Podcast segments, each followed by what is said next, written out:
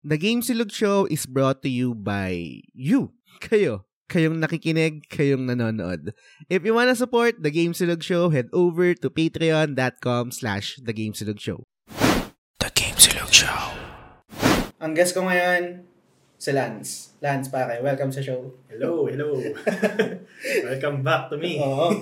Iba yung setup natin ngayon kasi gusto kong sumubok ng bago. Siyempre, inspired to dun sa Good Times Acoustic ni, ni Mo. Kung familiar ka rin dun, pare. Si Janoy Danao. Ah, parang ang, ang ano pa nga ni Mo dun is Philippines Best Kept Secret. Kasi hindi pa masyadong sikat si Janoy nun. Mm. Ang pinakasikat niya na song nun, I think is yung Ikaw, ikaw at ako. Ah, Tapos, ah, okay, okay. yun puro nagko-cover siya and doon ko rin talaga na na nakilala si si Jano. Yung gaganda rin ng talaga ng mga cover niya tapos meron siyang sariling um, personality or sariling style niya pag nagko-cover ng kanta kaya super enjoy rin. Gusto ko siyang gawin dito and isa ka sa mga member ng TGS or ng, ng community na kasi pare ano tayo eh, no? parang hindi naman sa pagbubuhat ng bangko eh. No? Ang daming talented sa sa TGS. No? Okay. Kung, kung, kung, sa, kung sakali parang pwede nang bumuo ng banda. Actually, di ba baka kayo bumuo kayo ng banda dapat? Dapat, daw kami nila Kuya Balls, Mm. pero medyo mahirap sa schedule eh. Totoo. Tingnan natin kung mag, mag, ano, mag-materialize. Lalo na nung nag-swimming tayo, di ba? Puta, yung jamming-jamming ng ano eh ng kanta eh. Pero, yun, gusto kong gawin yun dito. Meron, merong list si Lance ng mga kanta. Meron din siyang um, sarili niyang composition. Meron din ako syempre gusto kong request. And meron din akong kinuha ng mga kanta na request naman sa sa community sa Patreon. So, para meron akong gustong unang ano eh, unang kantahin mo. Um, wala tayong pinlanong order, sabi natin parang let's play it by ear. Pero kasi i-release ko tong episode na to Monday, mga around 6 p.m. So 6 p.m. kadalasan uwian yan eh, di ba? Hmm.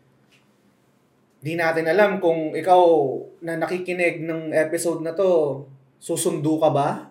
May inaantay kang susundo? Hindi ko alam, pero kung ano mang posisyon mo sa buhay, kung ikaw yon sumusundo, ikaw yung nag-aantay ng sundo, para sa'yo to. Pare, bigyan mo ako ng sundo ng imago.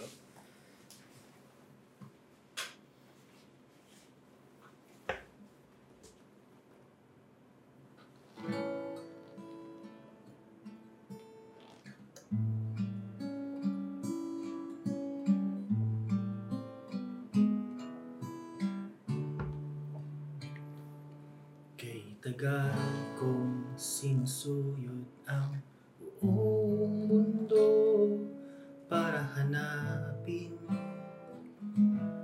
para hanapin ka. Nilimot ang distrito ng iyong lumbay pupulutin pupulutin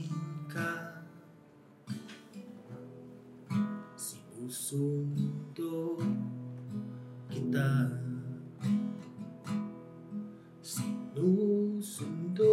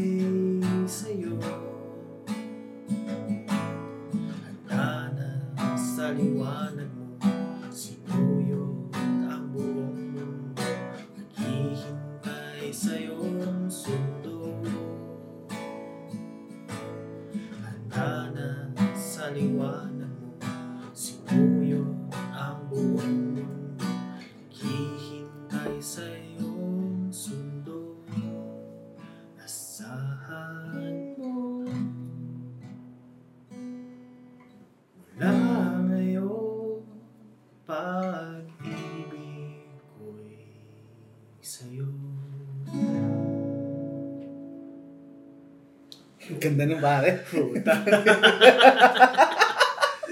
Bakit ang lupit mo? Alam mo yung sundo, ah, originally talaga ano siya, wedding song siya. Ah, totoo ba? Oo. Yung, sa ko ba na ano yun? Na parang napakinggan ko sa para interview. Mm. Create talaga nila yung kanta para sa isang kasal. Mm. Tapos, ewan ko, parang nirelease na lang siguro nila. Pati yung ano eh, kapag pag ina-analyze mo yung lyrics eh, Oo. parang ano siya eh, sinusundo niya.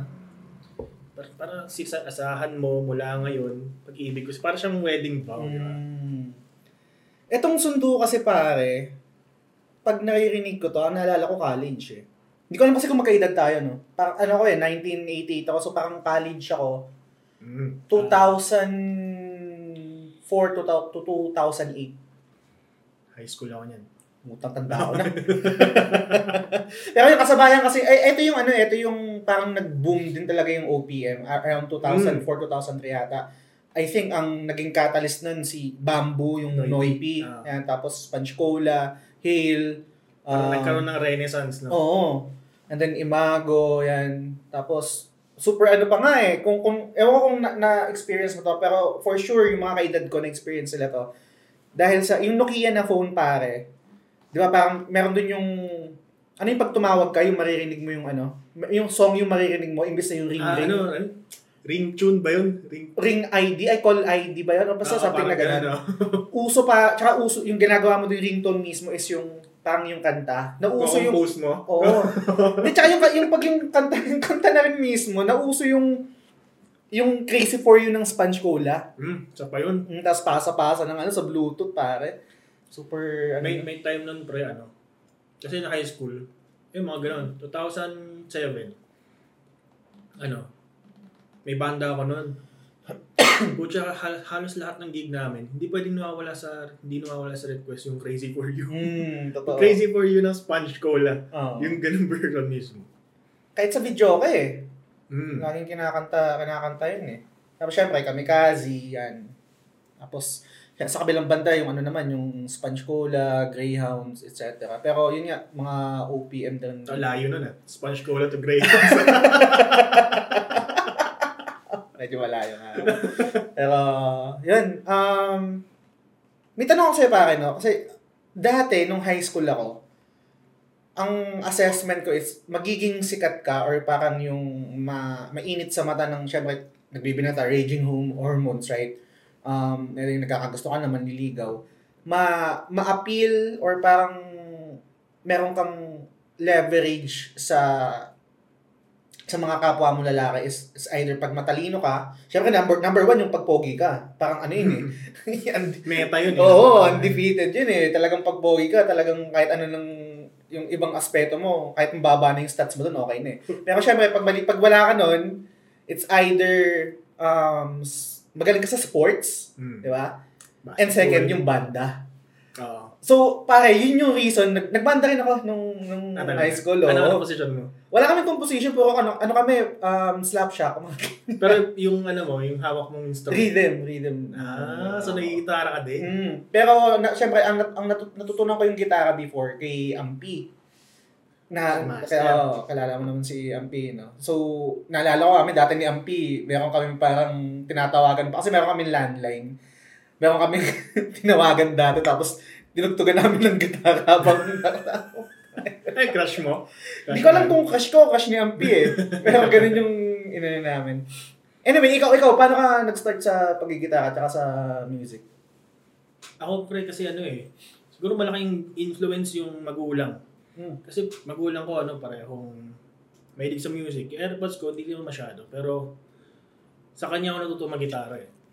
Yung mga folk songs na maririnig mo tuwing Sunday, like sila James Taylor, yon Patugtog yun lagi sa ano namin, sa cassette namin nun. Tapos si Airmats naman, ang malaking influence ko sa kanya is lahat ng magkap- lahat ng mga kapatid niya, 11 sila magkakapatid. Lahat 'yon nag-choir. Mm. So parang kami mga anak, mga anak-anak nila, parang pressured kami in somewhat na dapat magaling din kami kumanta. Kasi pag may gathering, lahat sila kumakanta eh. So lahat kami pinapakanta rin, yung mga anak-anak. So doon, doon, doon ako nag-start. Tapos sa gitara naman, tanda-tanda ako to grade 5. Grade 5 ako, nauso yung Guitar Hero 1 Mm. sa PS2. Pucha, ang naangasan ako doon sa ano, ten, ten, ten, ten, ten, ten. Ayun, pucha, pinaano ko yun, pinaturo ko yun sa pinsan ko. May, may pinsan kasi ako, pangalan niya Jay. Galing, magaling siya mag-gitara, parang siya yung pinakamagaling sa amin. Paturo ako sa kanya ng broken chords. Kasi unang mga, unang mga alam ko sa gitara, yung mga ano lang eh. GC, Mm. GA, yung mga Daga. Oo. Doon ko lang, nat, nat, yun ang tinuro sa akin ni AirPods eh. So yung smoke on the water na yun, sa kanya ko na, na ano, natutunan. Tapos after nun, doon na nag-start na akong main love sa ano, sa rock and roll. Nice. Af- Since nun, everyday ako nag nagpa-practice, everyday yun. Hanggang nung nag-high school ako, medyo naging ahead ako sa pagigitara sa mga classmates Mm. ko. So, transfer ako nung second year. Medyo wala akong friends noon kasi transfer ako. Tapos Mm. nag-transfer pa ako nun sa school ko nun. Parang kalagitnaan na, parang mga third quarter na. Oh, mahirap So, yun. medyo mahirap yung Mm. adjustment. Ang naging adjustment ko nun, ang naging edge ko lang, is magaling ako mag-gitara. Mm. So, nagbuo ako ng banda that, uh, that year.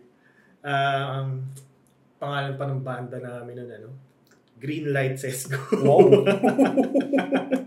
Tapos ang una naming cover, Narda. So, yun ang sigat eh. Matik yun eh. Matik yun eh. Puta natin eh. Napaka... Nakapunta ako sa practice kami sa ano sa Ali Mall sa ano sa Cubao. Mm.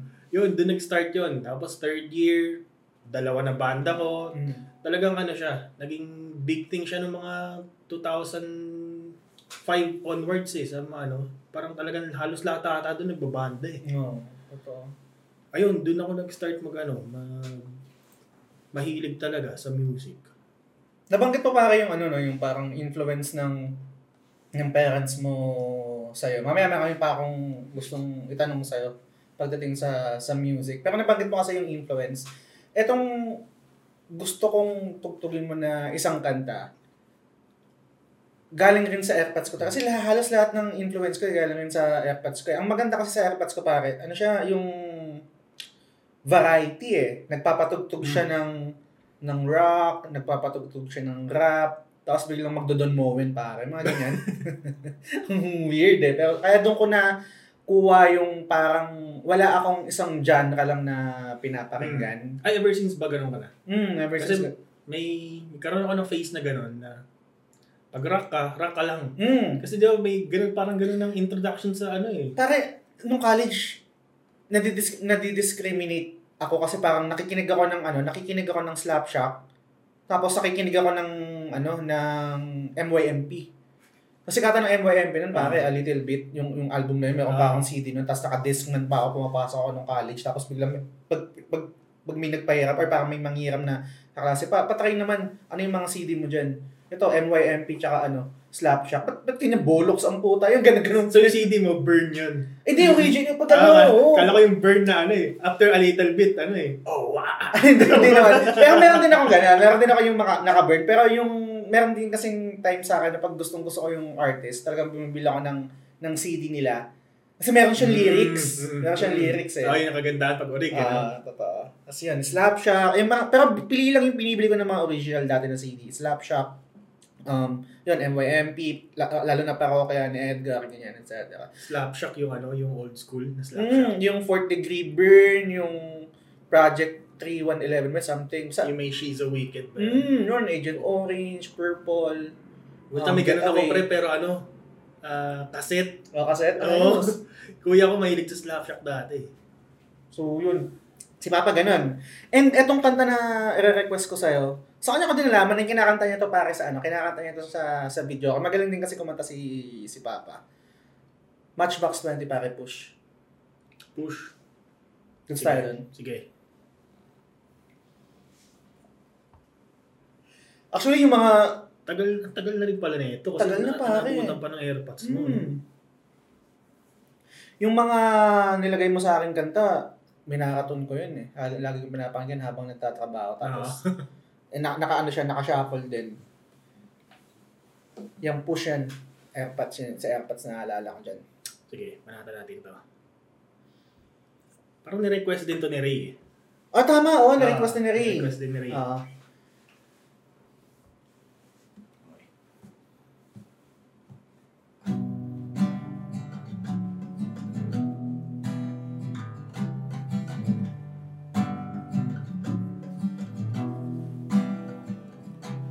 said, I don't know if I've ever been good enough. I'm a little bit rusty and I think my head is caving in. And I don't know if I've ever been really loved. Like a hand that's touched me and I feel like something's gonna give. I'm a little bit angry and oh well, this ain't over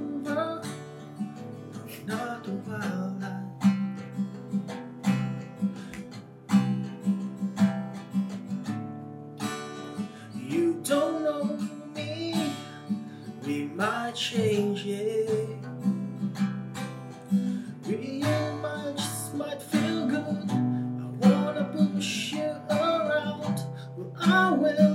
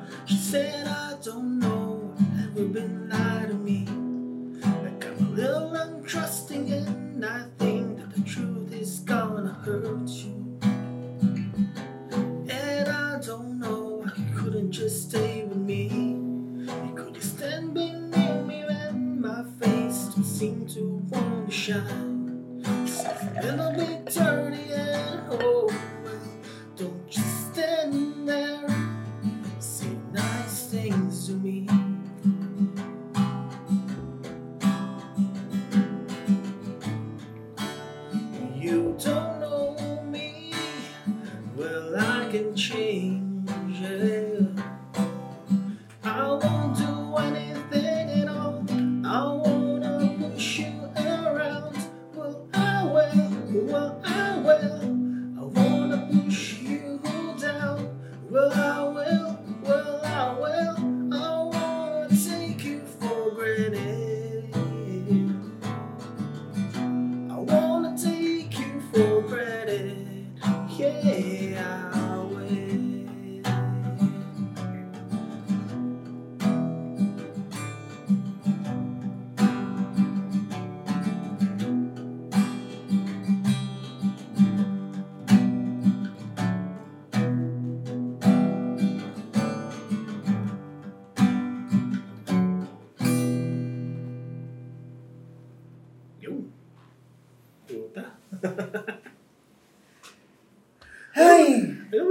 na yun, parang nagkaroon ng ano yan eh, ng, Ng push. ng, con- ng controversy, yung kantang yan. Bakit? Parang sinasabi nila, yung mga, alam mo naman yung mga tao mahilig mag, ano, mag-theorize ng meaning ng kanta. Mm. Yung kanta raw na yun, para sa ano, tungkol sa isang lalaki na ah parang Domestic violence? oh, domestic Holy violence. shit. Totoo ba? I wanna push you around, tapos I wanna take you for granted. Mm. Di ba?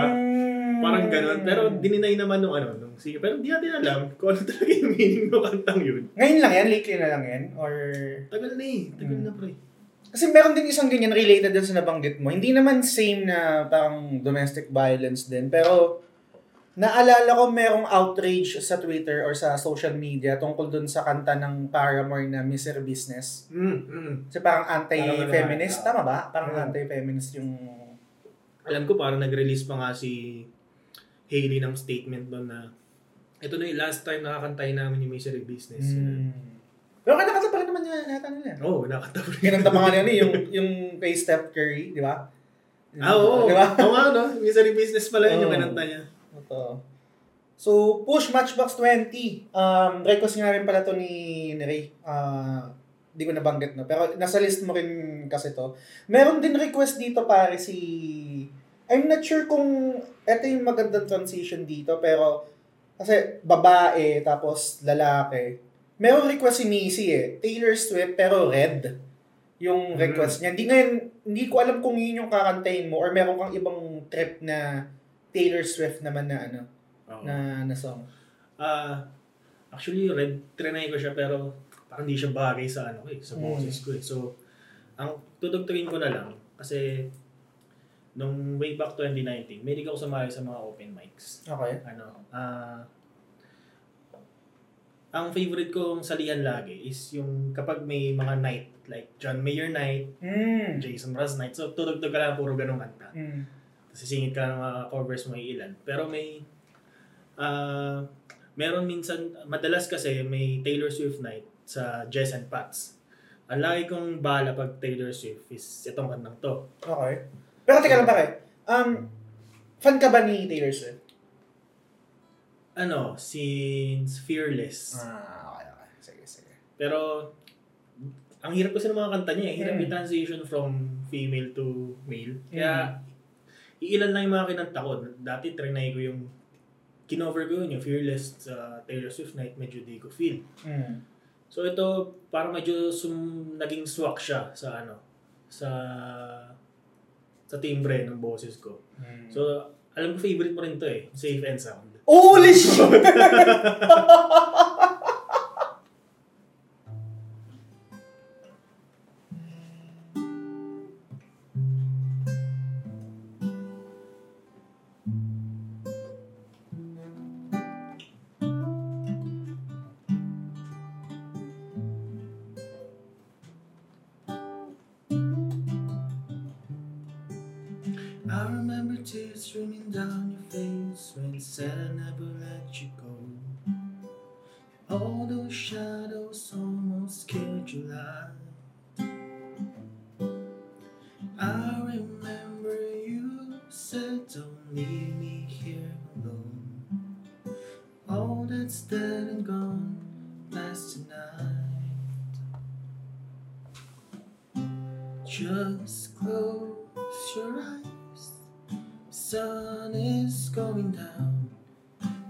be alright.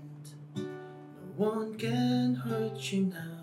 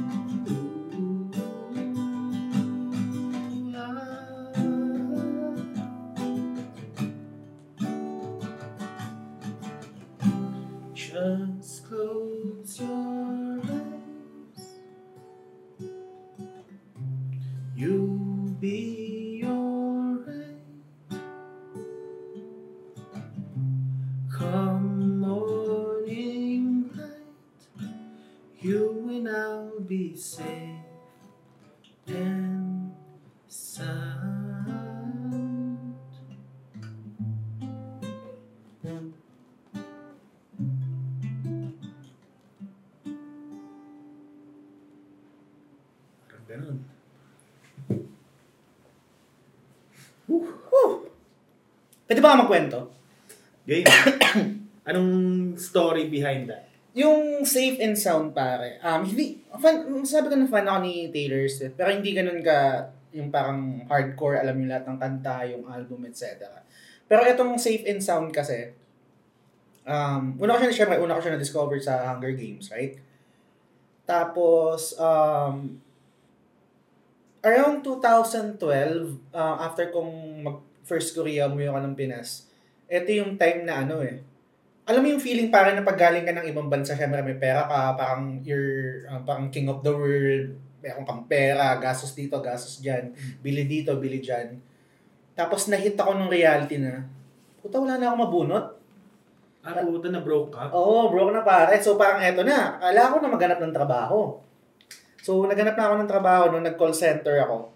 First time kong, first experience ko sa BPO and syempre panggabi, yun yung pampatulog ko. Buong, buong ah, stint ko ng, ano, ng, ng BPO. Kasi Ah, naka-repeat? Oh, hindi ka paulit-ulit. Tapos, eh, oh, um, meron, kasi makakalimutin ako. Actually, su- super makakalimutin ako. Pero may mga memory ako na super nare-retain and meron siyang, um, parang na-incorporate ko yung kanta doon sa memory na yun. Habang tinutugtog mo kanina, nare-remind ako doon sa bahay ng ex ko. Kasi doon ako umuwi. Yung, Mm. yung office ko mas malapit sa kanila. Uwi ako doon ng, ng weekdays. Doon ako matutulog ng umaga. Tapos, kasi pang umaga. Kumbaga parang ang meet namin is, papasok siya, ako pa uwi. Uwi ka. Oo, tapos pag, pag umuwi ako sa kanila, siya naliligo na prepare na. Mm. Ngayon, paggising ko ng gabi, nakauwi na siya. Mm. Ako naman papasok. So parang sabay kami na mag-dinner. kayo, no? Oo, sa, lu- sa lungat kami. Tapos yun, yung safe and sound yan, naka, naka, naka-repeat lang yun dun sa Samsung S3 Mini ko. Samsung S3. Ano tsura ng Samsung S3? Mali, malit lang siya na, di ba mayroong S3 yung ganyan yung Galaxy, yung S3 Mini, malit lang siya na ganyan pare. And yun, yun, safe Kala and ko sound. Express Music pa eh. Hindi, hindi yeah. Pero yan, safe and sound. Um, pampatulog ko siya that time. Meron akong ganun eh. Meron Bakit, ako. bakit, ano, bakit safe and sound? Hindi ko rin alam eh. Actually, parang pag inaano ko yung mismong lyrics, oo, ganun. Pero, merong something dun sa kanta na, ano ba yung positive na word sa haunting? Di ba parang yung haunting yung medyo negative siya eh. Ah. Pero yung, yung boses kasi dito ni Taylor Swift habang kumakanta siya, merong vibe na Again, hindi ko makuha yung tamang word eh. Kasi pag haunting yung sinabi ko, parang negative siya eh. Mm, mm. Yung parang ganun yung feel. Parang panghele. Oo, parang panghele. Tapos meron pang yung mga moment na Taka na, alam ko nabubukat na kayo sa akin kasi lagi kong kinukwento yung ex ko, no? Nakamove on na ako, guys, ha? Pero yung, yung, alam mo yung parang yung mga simple things na mababa, ah, Ah. kasi syempre pag tutulog ka, Mm. galing ka ng trabaho, minsan nakakalimutan mo mag-charge, right? Mm. Super big deal sa akin kapag kunwari yung may, may Pag-gising loved mo, ones, sa pag-isip mo full charge ka pa Ah. kasi sinaksak niya. Mm. Kasi naiisip niya na parang ayaw mo ayaw malobat yung phone mo pagpapasok ka naka full charge na. Ako pa naman pare pag limutin ka. nakalimutan ako tsaka yung pagpapasok ako sa trabaho or pag-aalis tapos nakalimutan kong i-charge yung phone ko, Wala o, kang, wala kang sounds sa biyahe. magpapalit na lang ako.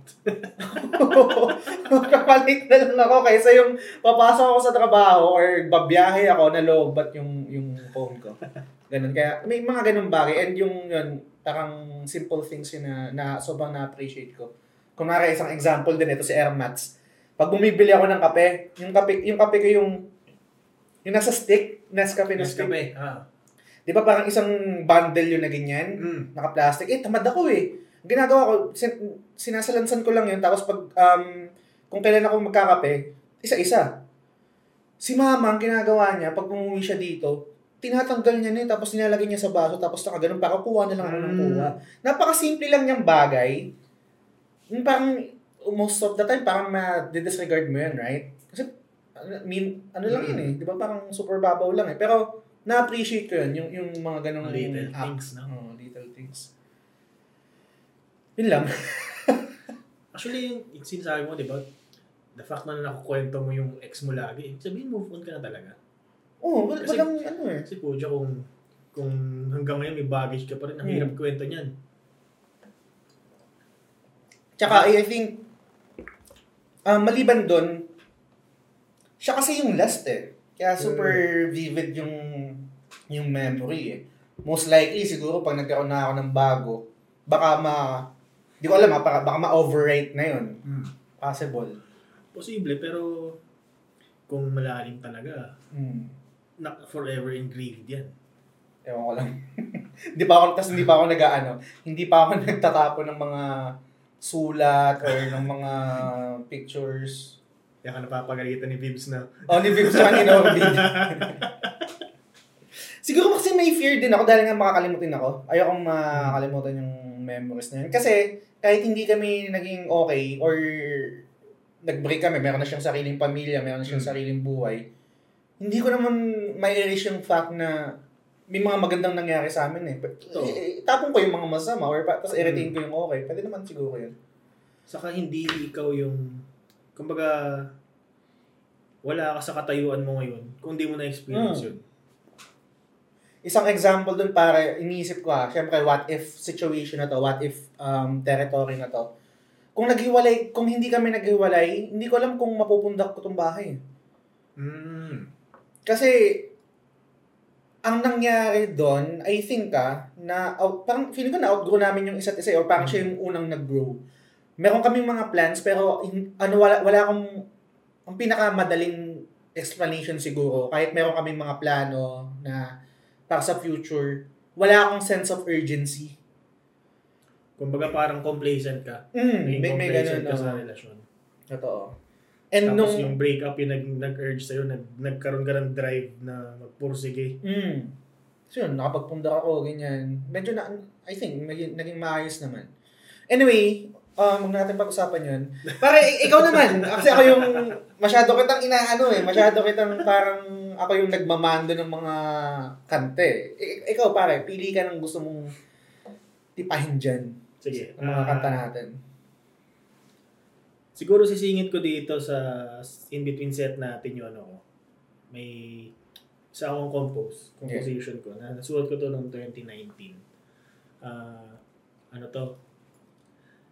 Galing ako sa ano nun, ah, hindi siya break up eh kasi wa- hindi hindi kami hindi naging kami officially Okay. pero ano lang siya eh parang saglit saglitan lang siya na dating phase pero yung saglitan na yun, like 3 months na yun, sobrang tumatak, tumatak siya sa akin that time. So, nakasulat ako ng kanta about sa kanya. Like, mga siguro apat or lima yun. Mm. Pero ito yung pinaka ah, tumatak sa akin. Saka ito yung tinutug ko pa rin hanggang ngayon. Kasi ewan ko, for some reason, ah, nag-stick siya eh. Nag-stick siya yung ano sa akin. Kasi ah, over the years, hindi na lang siya about dun sa experience ko with my, ano eh, with my, uh, uh, with my former ano former love interest, love interest. Mm. parang nagkaroon parang naging meaning na rin siya about letting go nag uh, naging meaning na rin siya about uh, um may ah, uh, kino-commemorate mo yung moments mm. pero at the end of the day kailangan mong bitawan parang ganun So, ang title nito is Agos. Ang, ang dating kan ang dating title nito is talaga Dala sa Agos, pero uh, ginawa ko na lang Agos. Okay.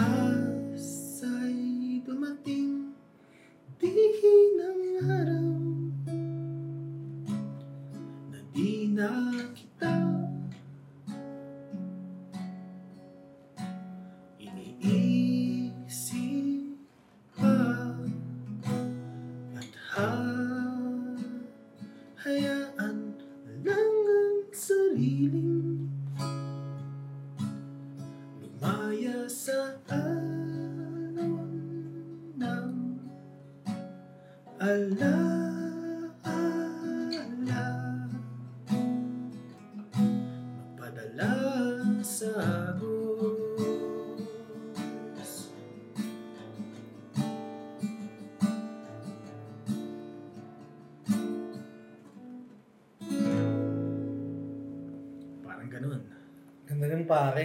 Dumating, dumating din ng araw na hindi na kita iniisip pa. Mm. Alam mo yung yung verse na yun. Kasi ako, ako yung tipo ng tao na may, medyo mahirap akong ah, makapalagay sa mga tao. Like, for example, ito yung nung high school ako. Siguro mga inaabot ako ng isang taon. Bago ko nasabi yung tao na to, kaibigan ko to. Mm. So, etong ano na to, itong phase na to ng relationship uh, history ko. Although three months lang siya, pero talagang nag-cling siya sa akin at inabot ako ng taon din. So, siguro mga one year, two Mm. years bago ako naka, ano, naka-move on. So, kinakanta ko tong kanta to noong 2019. Wala pa yung last last verse na yun Mm. ah tinatapos ko lang siya ng ano, darating din ng araw, ganun. Di na kita kailangan minsan pa, ganun. Na nasulat ko lang siya ng final verse nung feeling ko naka-move on na ako. Mm. So parang doon ko nasabi, at tapos na yung kanta. Ang ang ang super na-appreciate ko dun sa kanta mo pare. And I think sa mga ibang kanta pag naririnig ako, yung may resolution. Mm. 'Di ba? Hindi ko alam kung ganun yung yung intention mo sa songwriting pero kadalasan 'di ba ganun ko parang ilalatag mo yung quote-unquote conflict Mm. tapos eventually yung resolution nasa sa bridge or nasa last Mm. stanza or kung nasa last na na, na line no. Pero yung yung line kasi na yun, um, super nag-resonate rin sa akin habang kinakanta mo kanina. Kasi pag nasa current state ka ng let's say yung pagiging heartbroken, blinded ka and clouded ka na parang feeling mo katapusan na ng mundo, right? And Mm. napaka-cliche sabihin na the time heal ah, time, ano yun? Heal, Time heals all time heals, yung ganyan. Pero totoo siya eh. Mm. Totoo siya eh, di ba? Ng- ang- Ngayon, hindi lang natin alam kung gaano katagal. Hindi natin alam kung, let's say, sa akin, one year, three years, meron yung ibang tao nasa weeks lang or months lang. Totoo yan. Pero, darating at darating talaga yung panahon na hindi mo na siya iisipin pa. Saka ikaw lang makapagsabi nun eh. Mm. Pwede mo sabihin sa ibang tao na, ka-move on ka na, Mm. pero deep inside, di pa. Totoo. Kasi pag kunwari meron tayong mga kaibigan na nababroken hearted, right? Or let's say kahit yung sarili natin. Talagang uh, damo mo eh, damo mo yung, yung paramdam, yung sakit, di ka nakakalimot, etc. And hindi mo, kumbaga parang wala tayong foresight na i-accept na hindi makaka-move on ako, hindi ko nga lang alam kung kailan. Mm. Di ba? Kaya pag meron tayong kaibigan na nagsasabi na, hindi makaka-move on ka rin. Kasi totoo naman talaga, makaka-move on ka rin talaga. Di ba? Ganda nun. Pero that time, like ko, may kaibigan ka, sinabi, maka-move on ka din. Sa kanya, hindi hindi hindi pa mag-sink in sa kanya. Hindi, hindi talaga. Di ba? Hindi talaga. Un- un- until ma, ano eh, ma- ma-experience niya mismo eh. Mm. Kasi parang sa kanya, ano pa to eh. Hindi, iba to eh. Ah. Ah, iba yung tama ko dito. Parang feeling niya, hindi na siya makaka, ano. Which ganun din nangyari sa akin. Feel, Hindi, Mm. feeling ko ito na talaga yun eh. Pero, talagang, yun nga, time heals all wounds. Talagang, Mm. magiging okay ka din. Totoo. Meron lang akong ibang siguro ibang ibang aspeto kapag um, pamilya or hindi or hindi ko rin alam eh pero to- totoo naman din yun yung parang um, mag-heal yung wound over time. Pero meron din kasi mga scenario na um, parang natuto ka lang din. Natuto ka lang din magpatuloy pero nandun yung yung yung, yung sakit. Kumbaga parang na, na, na immune ka lang. Mm. Kasi, kunwari pag, ang, ang, ang tagal lang namatay ni Papa eh, Oo. 2016. Pero pag may mga nagpapaalala sa sa akin sa kanya, putang ina, naiyak pa rin ako eh. Nakaramdaman Oo. ko pa rin eh. na parang natutunan mo na lang mabuhay nang wala yung tao na yon Hmm. Na masakit pa rin pero bearable na. Ah, totoo. Ah, Nag-level up ka na. Naging tank build ka na. oo. parang nasanay ka na lang. totoo, totoo. Ganda nun pare. May, nasa SoundCloud mo ba yon? Nasa SoundCloud siya pero yung version ko sa SoundCloud na yun is yung hindi pa tapos. Ah, okay, okay. So hindi ko pa siya na-record ulit na demo na tapos na. Okay. Sige, sige. Mag-request ulit ako pare. Um, Siguro kasi parang moving on, no? Ano bang magandang ano dito? Medyo masaya, masaya rin naman siya kasi syempre naka-move on na merong resolution, right? Pero dagdagan pa natin ng isang masaya. Literal. okay ba yan? Magandang Sige, segue ba yan? sige, sige. Ganda segue yan. Sige, sige. Bamboo. Anong ano mo dito sa masaya? May story ka ba dyan? Wala naman, wala naman. Talagang, itong masaya to, hindi pwede nawawala to sa ano, inuman. Pag jamming, no?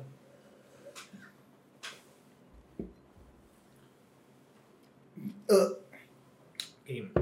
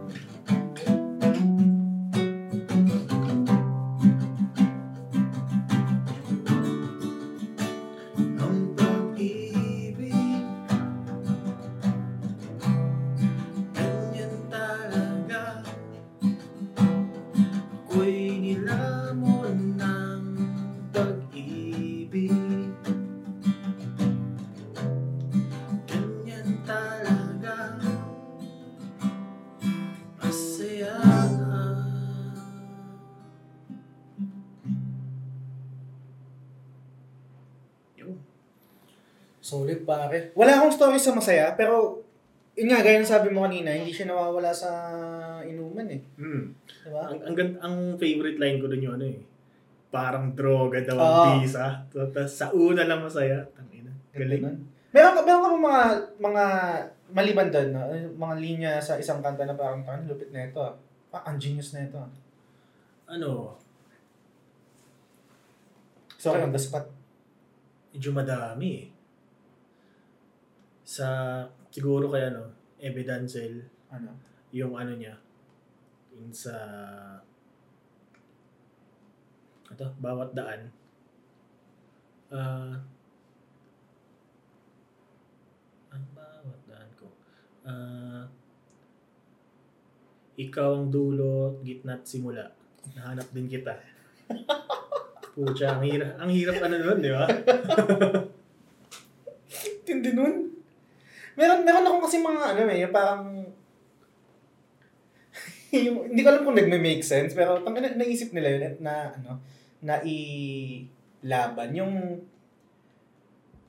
yung anong kanta to? Yung Er- Er- Eraserheads to eh. Yung Field trip sa may pagawaan ng lapis ay katulad ng buhay natin mabagal at Sa mahabang pila. sa mahabang pila. mabagal at walang katuturan. Ba't kinonekta sa paggawaan ng lapis yun? Ano ba meron sa paggawaan ng lapis? Kasi, pero, pero parang pag pinapakinggan siya, okay, okay, pero hindi ko alam yung tugma nun. Anong meron dun sa paggawaan ng lapis? Hinambing niya sa sa buhay niya na walang katuturan. Na parang ginagawa niya yung bagay na to na parang nababagot na siya na parang paulit-ulit na lang ang haba ng pila, walang katuturan, walang Mm. patutunguhan tong ano na to, tong buhay na to, parang ganun. Hmm. Tagal ko nang iniisip yun eh. Anong connect nun? Paggawaan ng lapis. Parang yung kantang anong kanta, wag mo nang itanong. Ah. Parang ang nakikita ko yung kanta siya ng isang taong ano eh, pagod na sa buhay. Hmm. Kaya wag mo nang itanong sa akin, hindi ko rin naman sasabihin. Ah, sa bagay. Oo nga, no? Pwede, pwede. Itong... Ay, pakila siya, tapos kuha akong red doors. sige, sige. Ang tawag dito. Yung sa... Bata ka pa nito siguro, no? Nung, nung biglang bumalik si Bamboo. Yung sa Hmm. Noipi, no? Nag, nagigitara ka na rin nun. Nagme-music-music ka na rin nun. Hindi pa gaano. Hindi pa gaano. Ano ba, wala, wala pa ako sa band, ano nun, band scene nun. Mga ano ako eh, 2007, 2008, ganun. Hmm. Medyo late na. Kasi yung yung time na yun, around 2003, 2004, kung tama yung memory ko, syempre kasi katan, ano sabay-sabay din eh. Syempre merong Slapshot, merong Greyhounds, yung mga ganyan. And meron ding kasikatan naman ng rap, yung Salbakuta, Mm. di ba? Wago. yung gagong ra gagong rapper, medyo late na yun eh. Pero eh, tapos Glock event- oh, Glock 9. Tapos eventually, di ba, biglang pumasok yung ano, yung bamboo, tapos OPM. Ganda. Ganda ng time na yun. Kasi nagbago din ako nun eh. I mean, um, first year to third year, po, pormahan, gangsta. Tapos hip-hop, hip-hop. Hmm. Tapos fourth year, doon nagbago yung pormahan. Puta, doon na, doon na ako natuto magpolo. Kasi siguro dahil sa Meter Garden. Mga ganun, long sleeves na pormahan. Putang ina. Pero, yun, pare, pasukan pa natin ng isang kanta, request. Um, Sige. request to ni Sands. Hindi ako familiar dito. Alam ko yung kanta. Hmm. Pero may ano bang ano nito? Um, sino kumanta nito? So, hindi ko hindi ko Ang kumanta ata si Bill Withers. Si, si Bill Withers, ah siya yung kumanta ng When I wake up in the morning. Mm. Okay. Lovely day. Ang ganda ka nito eh. Actually, yun lang alam kong kanta ni Bill Withers. Etong ah, request ni Sans, Mm. hindi, hindi ako familiar pero ang ganda yung ganyan tugtugin. Ah. So, inaaral ko siya nung na, nakita ko yung request. And parang enjoy siya tugtugin. Hindi, nagyan natin yan. Ay, title ba ito? Ano? Just the two of us. Ah. See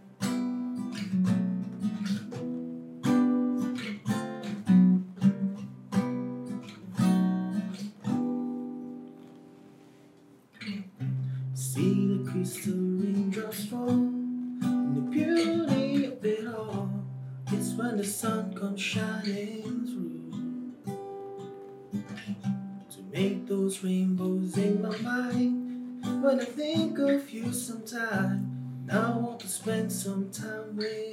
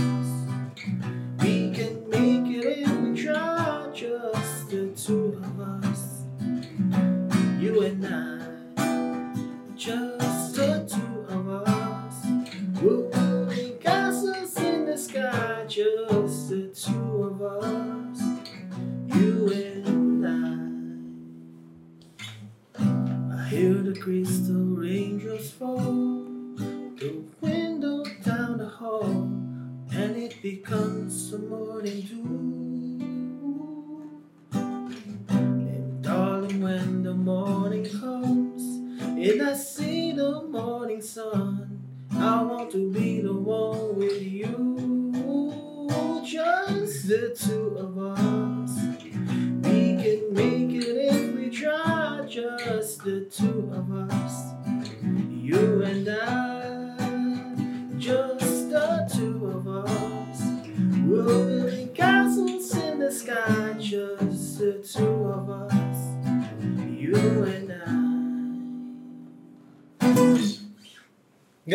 Puta.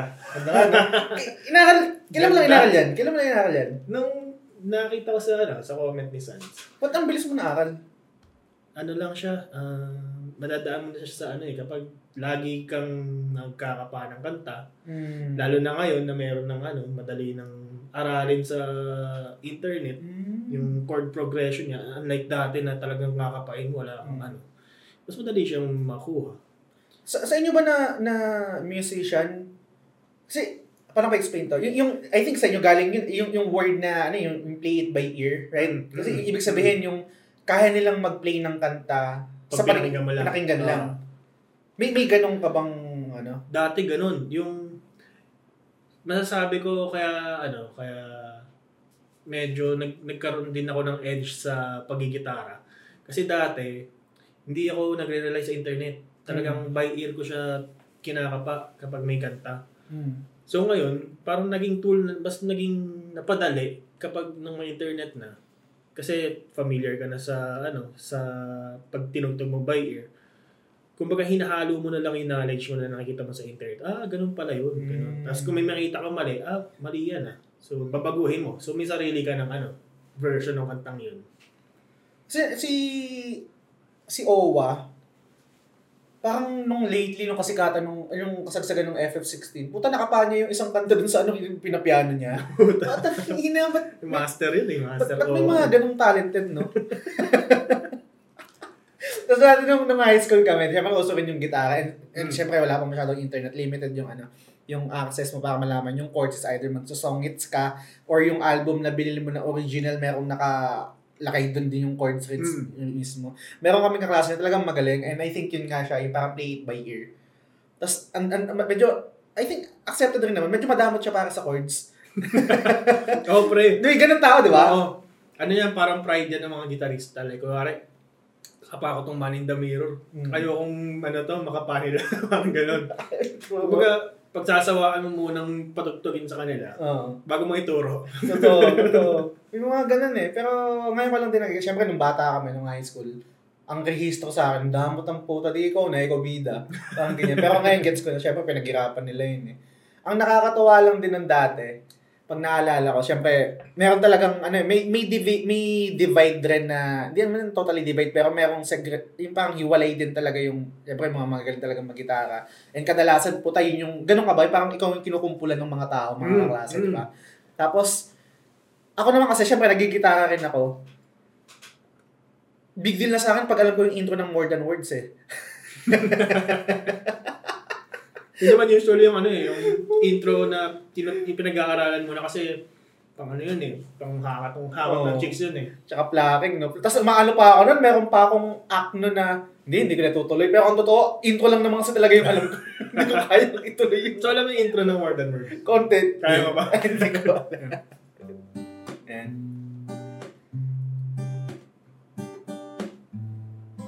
Tuloy mo kaya? Pwede ba? Hindi ko misado. Sige, ayaw, huwag na, huwag na, huwag na. Pero yan nga, yan nga, yan. Ay, ako. Um, Isa pa yun. ano pa?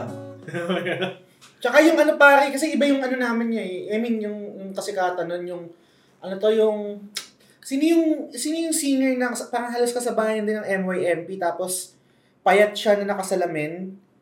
Um, Nina. Paulo, ah, shit. Paulo Santos. Yun, Paulo Ah, Santos. Moonlight Pa- over Yun. Paris. Puta, pag ginitara mo yun, man.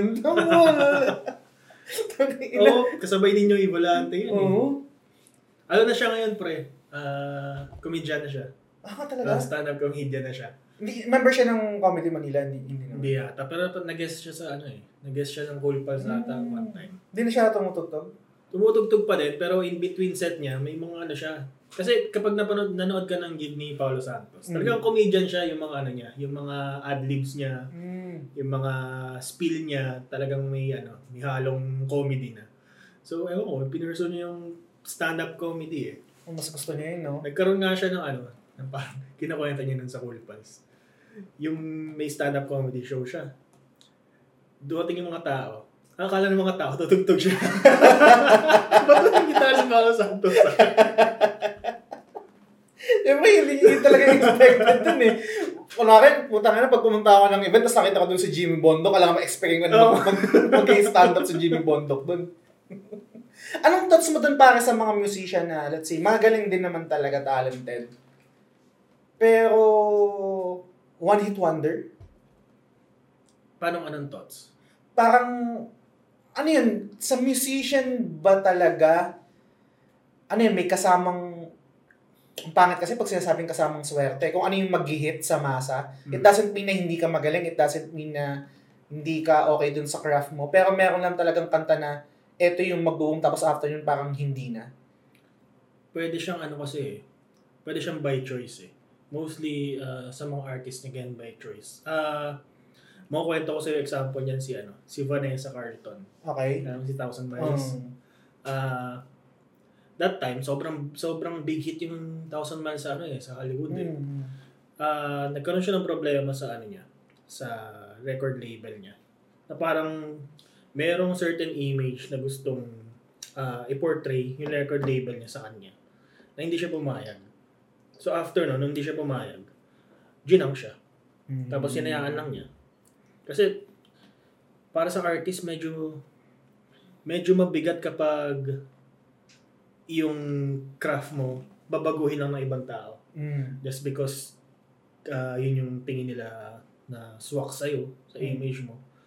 So kung yung artist na yun, uh, hindi, mostly hindi willing mag-compromise, eh, na, choice na nila yun, yung one hit wonder. Para sa akin, hindi kawalan ng hindi kawalan ng artist yun eh. Mm. Kumbaga, ah nasa sa kanila din talaga kung itutuloy nila yun or hindi. Pero, meron din naman yung mga one-hit wonder like yung mga asirehe. na wala, wala ka nang narinig after nun. Oo.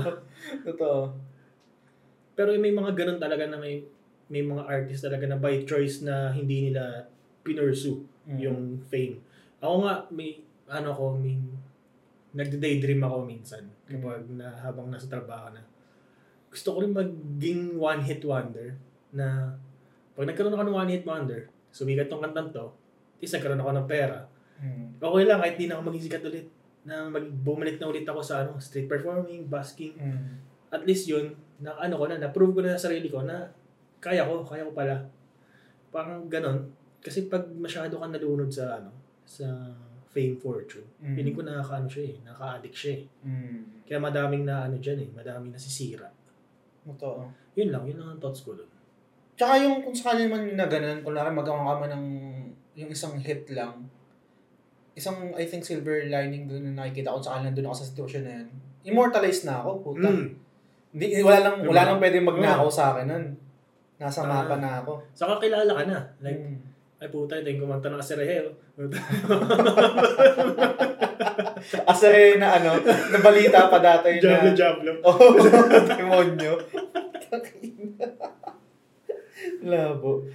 Um, anong magandang transition natin dito? Nag-just the two of us tayo. Um, siguro, ano lang natin na medyo mabilis, pare. Hmm. Hands down.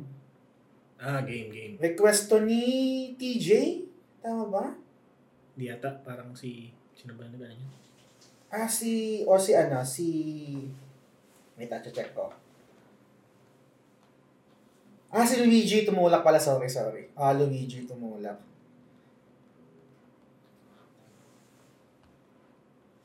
Game. Na Dashboard natin. Confessional, okay.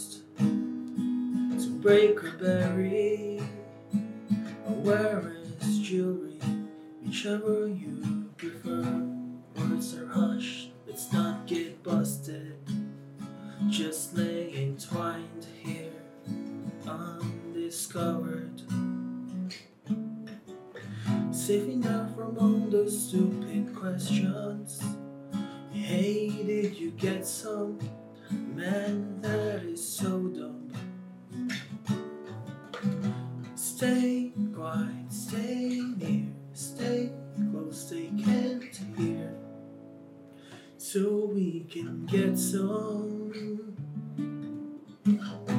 hopes are so high, your kiss might kill me. So won't you kill me? So I die happy. My heart is yours to fill or burst, to break or bury, or wear as jewelry, whichever you prefer. Hands down, is best day I can ever remember. I always remember the sound of the stereo down of the soft lights, the scent of your hair that you twirled in your fingers, and the time on the clock when we realize it's so late and this walk that we share together. The streets were wet and the gate was locked, so I jumped in and I let you in. And you stood at your door with your hands on my waist, and you kissed me like you meant it. human that that I knew that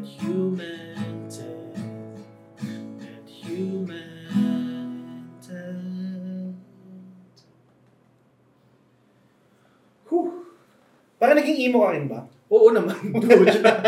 yung banda ko, isa, nakwento ko ng third year. Pucha, puro emo yun, men. Ang, ang ano namin, pyesa namin lagi last time ng typecast. Tapos, ano, what it is to burn. Kasama to, hands down. Pero yung, hands, yung dashboard namin na favorite is ano eh, uh, stolen. Mm. Pero first personal favorite ko yung Vindicated. Yung pagiging emo nyo, emo sa tugtog o pati sa forma, pati sa... Sa forma, min. Mm. Di ba nauso yung, ano, yung ganon, Mm. yung Sasuke na buhok?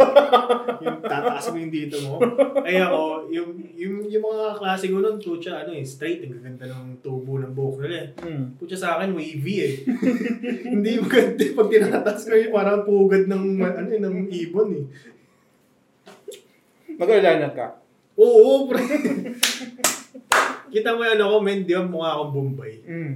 Putya, pag nag-eyeliner pa ako, mas mukha lubog na lubog na yung mata ko. Magos, magos mo. Grabe na yan, sobra yan, insan. Sumikat yun eh. Pero si Mr. Nobody, di ba sumikat siya ngayon, viral siya. Hmm. Sumikat na, sikat na rin siya dati. Ito talaga? Yun din? Same, Hmm. same ano? Hindi ko to sinasabi para ano ha. Para magbago yung opinion nyo kasi okay naman siya eh, di ba? Pero ang alam ko dati supporter ni Duterte yun eh. Ah, talaga? Mm. May- Tapos parang, ay hindi Duterte o ni BBM, parang ang ina-argue niya is, nag nag nagreklamo kayo dito sa Pilipinas sa sobrang hirap sa Pilipinas. Hindi nyo ba alam sa India, so mas mas super hirap yung buhay doon. Parang ang ang dating doon sa mga ibang tao is parang parang a- anong connect, ano naman? Hmm. Parang pareho silang mahirap, edi mas mahirap yung sa inyo. Mahirap pa rin dito. Hmm. Kumbaga parang parang nai-invalidate na yung yung nararamdaman na kahirapan dito. Anyway, huwag na tayo maging political. Um, Oo. Baka makapunta tayo sa ano eh. Pero may mga katawa, mga political pa naman. Pero di ko tutugtugin ngayon. Sige. Nakalimutan ko pala kanina, gusto ko mag-shoutout sa 26 Patreons. Maraming maraming salamat sa support nyo. Tsaka sa mga executive producers, sila Sans, sila Lance, si Mike Rubio ng X-Core Gamer, si Mark Di Benagracia, si Ian Maku, tsaka si Yvette Suzanne Solivil- Solivilla ng The RR Channel. Pare, wala na tayong alak. Kuha muna ako. Sige. Okay lang. Mm. Red horse na. Ang sarap ng buhay ko dito, guys. Sound trip lang, tapos inom, pulutan. Sarap, tapos walang pasok. Oo. Wait lang, guys, ah.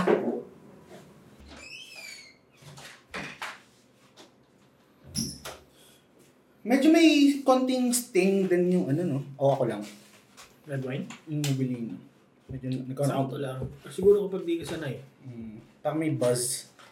May konting buzz. Ano bang ano mo? Alak mo usually? Nag-shift na ako, naging ano na ako. Um, mojito. Yung Mojito, tequila?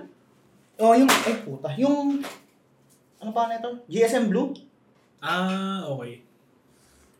Mas mura kasi siya kaysa soju. Pero yung... Mas madami. Ang tama ako doon sa GSM Blue yun. Antok. Oh, yan, ang Lagi, oh. Ganun lang. May compose ka pa pare, di ba? Hmm. Kung yung isang tinugtog mo sa amin is about moving on, ano, itong second na com- compo mo? Itong com- second compo ko, ah... ito actually yung last song na nasulat ko. Way back 2020. Pandemic na yun, di ba? Pandemic na yun. Ah, ano to, August.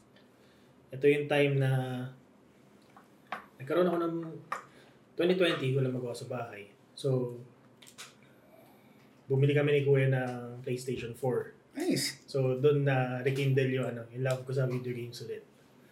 Unang-unang nilaro namin, Last of Us 1. Mm. Kasi parang nung bumili kami noon, one week na lang lalabas na yung Last of Us 2. So, hiniram ko yung Last of Us 1 sa kabarkada ko. Napos siya ng mga 3 days. Tapos nung nang nung lumabas na yung Last of Us 2, nag-pre-order na kami. Last of Us 2, day 1, binili namin. Tapos siya overnight. so, nung natapos ko siya, putya, tulalala ako sa screen eh. Hindi ko alam ang ano ko, hindi ko alam yung mafe-feel ko eh. Mm. Ang basta ang naramdaman ko lang noon, putya kailangan ilabas ko to. Kailangan Hmm. ilabas ko yung pakiramdam na to. Ah, kaya nasulat ko yung kantang to. Nice. So, ang, so, ang title nito is Aries Journal. Ellis Journal, okay. May journal rin talaga sa Ellie dun eh. Ah, yun, Aries Journal. Hmm. Kasi nung natapos ko yung laro, Last of Us 2, nirevisit ko yung journal ni Ellie. Mm. So, bin- binabasa ko isa-isa yung ano yung mga notes niya doon.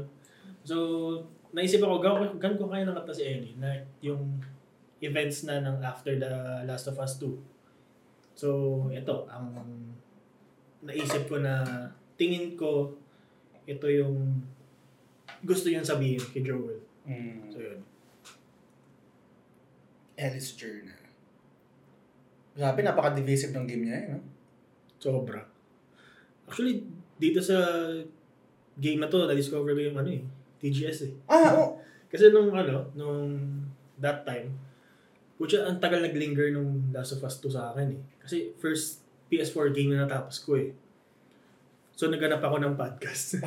sino, sino kayo na, na ano, sino kayang mga podcast na napag-usapan tong ano na to, game na to. So na-discover ko tong ano mo. Nice. Pero ever since nakikinig ka na rin talaga ng podcast. Hindi, ito, Ano yun? yun, yun yung first, nung ano, Hmm. nung, yung ano mo, yung Last of Us episode mo. I mean, ibang ibang podcast. Ah, Oo, nari- Ah, nakikinig na ako ah. like ano. Ah, sino to? Si Rika, saka si JC. Ah, yung halo-halo show. Ah. Kasi ano ako, eh, morning rush ako eh. Ah, sure ka. Pag, ano, pag biyahe sa umaga, yun, Okay. lagi. Eh, nung nawala na si Rika doon, Ah. hinanap ko yung podcast niya. Ayos ah. Kaya magkaiwalay magkalaban pala tayo. Ako, sa good times ako eh. Ako, good times, no? Si good times, di ba, umaga rin yun? Oo, oh, wanda. Game.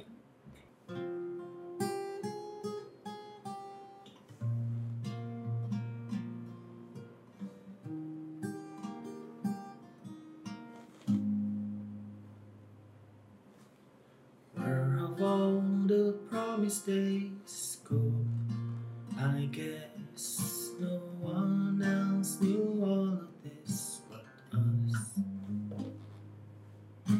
Those lessons you owe to teach,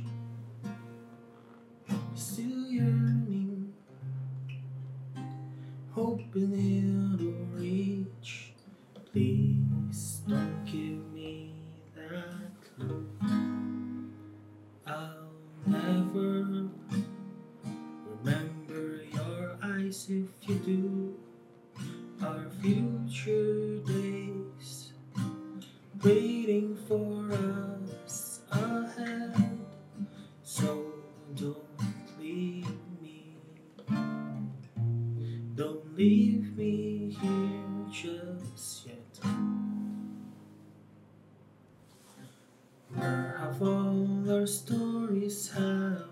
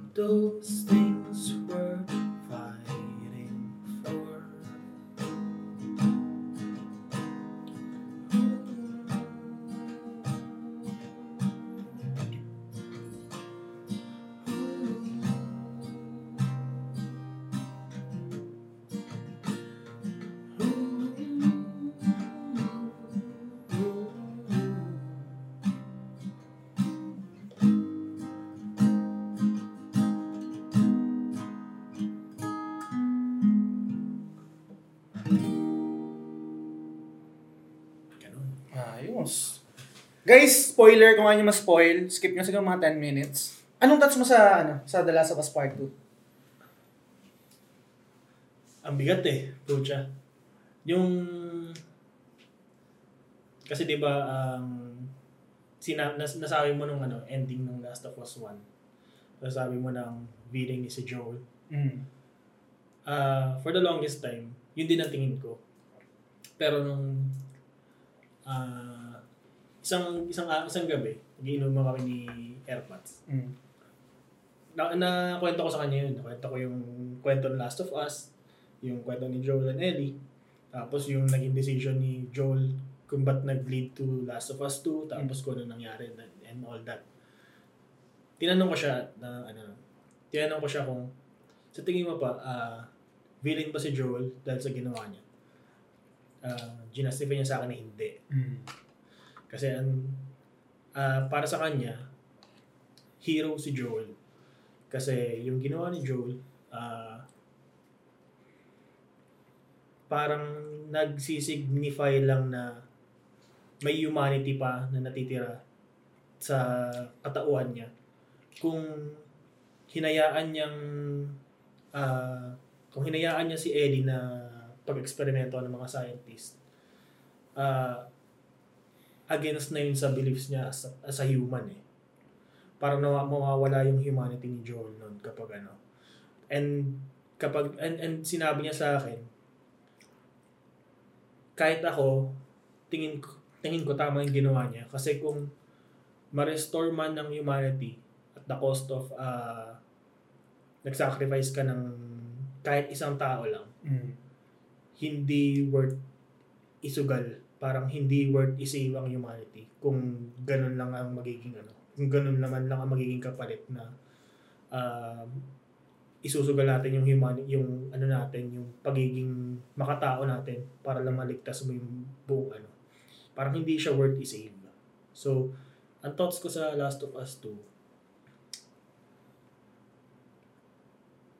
Game of the Year pa rin siya Mm. kahit ano na sa akin. Game of the Year pa rin siya. Not because sa sa lalim na rin kasi ng story eh. Mm. Nung na-immerse ka na, tapos yung, yung gameplay din kasi niya talagang alam mo, mahilig ako mag ano, eh, mahilig ako maglaro ng mga shooter games. Etong Last of Us talagang ang ganda nung ano, yun yung part 2 particularly ah. Ang ganda nung ano nung pagkaka ano niya, pagkaka-integrate ng combat system niya. Parang feeling ko na ano talaga ako, na-immerse ako dun sa ano, sa sa mundo niya. Mm. So parang tingin ko, although maganda talaga yung Ghost, talaga Tsushima talagang iba-ibang klase yun eh. Mm. Pero iba eh, parang yung, yung Last of Us to parang feeling ko matagal pa ulit eh bago makagawa ng ganun ka ganun kagandang storya na may kagan ganun ka engaging na ano na na combat. Ikaw ba? Anong ano mo? Yung about kasi dun sa debate about Ghost of, Ghost of Tsushima tsaka yung The Last of Us Part 2. Gets ko yun sa The Last of Us Part 2 na divisive talaga siya. Possible na um, hindi mo magugustuhan, ang dami Mm. mong parang um, masasabi na hindi okay, hindi ka nag-agree, hindi mo nagustuhan, etc. And that's fine. Sa Ghost of Tsushima kasi pare, maganda talaga siya. Pero never nag-peak yung emotion ko. Doon sa akin kasi, pag naki, kung nakikinig kayo guys ng podcast, tapos pag mga um, nagja-judge or nagdi-discuss ng mga games, lalo na pag yung mga game of the year na ganyan, super important sa akin kapag nag-peak yung emotion. Meaning, nagkaroon ako ng pakialam. Yung sa Ghost of Tsushima kasi napakaganda niya, pero yun lang eh Hmm. isang moment lang siguro doon na super na hype ako yung time na na na-activate na niya ni ni Jin Sakai yung ano yung parang stealth mode ba yun? Yung parang may, may tawag Ghost- ghost ghost, mode, ah. ghost. Tapos diba parang pinatay niya yung Oo. minasakay na niya? Yun super hype moment yun. Pero sabihin mo na yung peak emotion na makakaramdam ka ng ng galit ng hatred ng sadness. Iba, no? iba yun eh. I- ibang super limited lang ng mga video games na kayang mag evoke or invoke ng ganong emotion sa tao gets yung argument na let's say um, kunwari sa Breath of the Wild, right? Yung nag Game of the Year, I think 2017 yun. Tama, 2017. Na hindi rin naman nag-peak yung emotion ko doon, pero on all aspect. Kasi mahirap, for me ah, pero may, may, may merit din naman to. Mahirap kasi pag i-judge mo yung isang game na meron kang criteria for Game of the Year, gets ko yung ano na, gets ko yung merit ng lalo na sa mga The Game Awards sa talagang may criteria. Para merong, merong, um, merong order yung pag-judge. Hmm. Pero pag sinundan kasi natin yung bagay na ganun or yung criteria na, kunwari, music, um, tapos story, gameplay, etc., art style, tapos tsaka mo siya i-average kung ano yung pinakamataas or kung ano yung lamang doon. Hmm. Unfair naman doon sa ibang genre na kunwari hindi um, hindi mabigat sa sa story pero super um, ganda ng gameplay, etc. So, ang, ang sa akin, sa akin lang to, personal ko lang to, hindi, naman to mag-work sa iba. Talaga napaka-importante sa akin kung mapaparamdam mo sa akin yung mga emotion na yan. In yung, in, in yung sa The Last of Us Part 2, yes, Game of the Year ko rin siya. Ako si Ellie eh. Yung, yung, yung, yung Hmm. galit ni Ellie, naramdaman ko dun eh. And kahit Ramdam mo anong, eh, no? kahit anong gusto, kahit pinipilit ako nung game na, na mapamahal ako kay, ano pangalan na yung kupal? O, si Abby. Di ba, meron pa din yung mga sina yung papakita yung soft side ni Abby na nag-aalaga ng aso. Ah. Putang ina, wala akong pakialam sa'yo. di ba? Yung na parang, um, kasi mirror lang sila, di ba? Mm. Parang yung flip side lang naman ng story, yung, yung, yung kay Abby na, yung ginawa ni Joel, yun yung naging um, epekto nung kay Abby, di ba? Kasi yung tatay niya, Mm. etc. Tapos, naging revenge. Eh, ako si Ellie, si Ellie yung bata ko eh. Wala akong pakialam sa'yo, Abby. Pero yun, um, talagang nag-peak yung emotion ko doon. Tsaka, siguro gusto ko lang din i-highlight ko sa The Last of Us Part 2. Hindi kasi siya, nev, kahit dun sa mga sikat na, na outlet, let's say mga um, IGN, Game Informer, Kinda Funny, Sacred Symbols, hindi to na-discuss. Yung aspeto ng pagigitara ni Ellie, di ba ano siya doon? Parang Mm. minigame Hmm, hmm. kung mapapansin nyo kung, paan, kung paano tinahi yung story or yung pati yung pacing niya, kadalasan pag merong gagawin si si Ellie, kunwari um, nasa, yung may mission siya, tapos parang papatay, tapos babalik siya dun sa parang pinaka-quote-unquote hub. Hmm. Di ba meron kang option, option dun mag-gitara? Yung gitara na kasi, yung gitara kasi na yun, yung aspeto na yun, symbolism yun for me na para kumonek siya kay Joel. Ito yung sanctuary ko. Sa magulong mundo na to na parang eto na ako, um, vengeful na ako, papatay na ako ng tao, pag-iganti kita. Bumabalik at bumabalik siya dun sa, eh, eto yung connection ko eh. Tapos eventually, di ba, pinut, naputol yung daliri niya. Oo. Symbolism din yun for me na, kasalanan mo yan, Ellie, kasi hindi ka nag-ano eh. For ka revenge eh. Ngayon, wala, wala, wala ka na, hindi ka na makakapag-gitara. Kumbaga yun yung price. Mm. Price for ano, revenge. Oo, wa- wala na. Paano ka magigit? Di ba yung last nga din, magigitara siya, hindi, hindi na siya makakatipa. I- di ba, y- kasi parang konektado din sa sinasabi ko na yun yung connection mo kay Joel eh. Hmm. O ano, ano na connection mo? Y- yun yung pinagpalit mo. Parang, parang ganun yung, yung basa ko doon. Kasi, gets ko rin naman na parang nakikita lang din kadalasan ng gamers yun na parang quote-unquote mini game. Pwede kang mag-gitara, pwede kang Oo. mag- mag-compose, right? Pero, yung pagkakatahi nung moment to moment na may mission ka, chapter, tapos babalik ka sa hub, may option ka na mag-gitara. Yun yun eh, yun yung sanctuary eh, yun yung parang ano mo eh, um, Saka yung, ano, safe di ba? place Yung, mo eh. yung in-between nung pagigitara ni Ellie na ano na para siyang lagi siyang after ng sobrang bigat na eksena. Yes, yes. Di ba? Oh, laging ganun.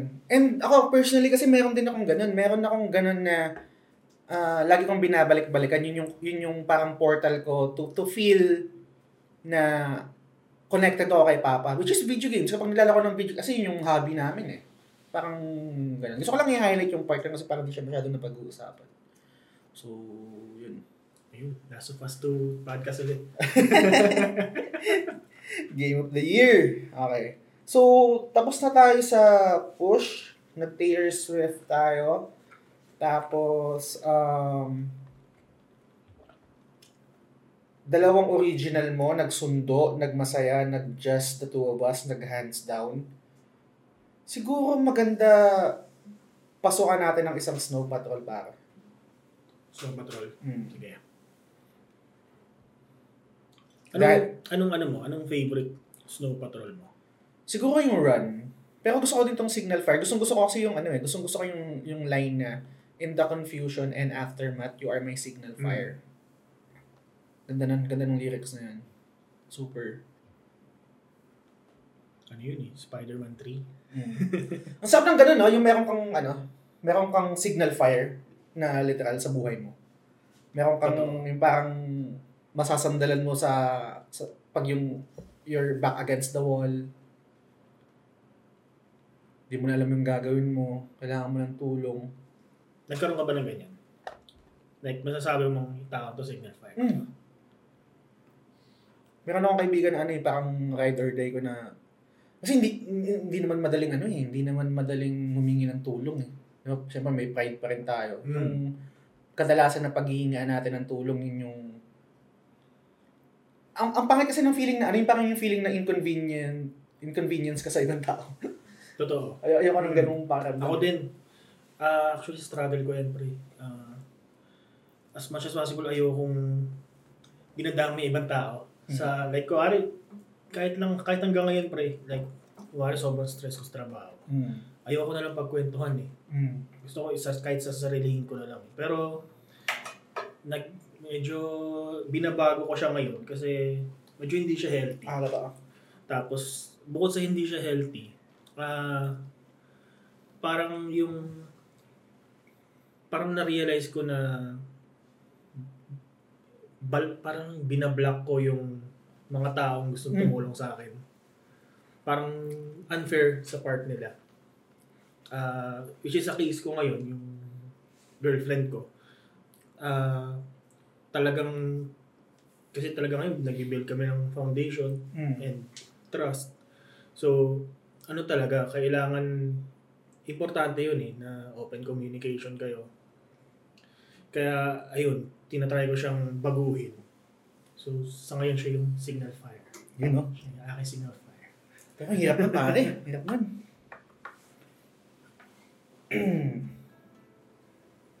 Alam mo ba yung ano, yung chords ito parang ano din, parang yung Snow Patrol din na chasing cars. Ah, yung parang ganun din. Oo nga, no? Tapos,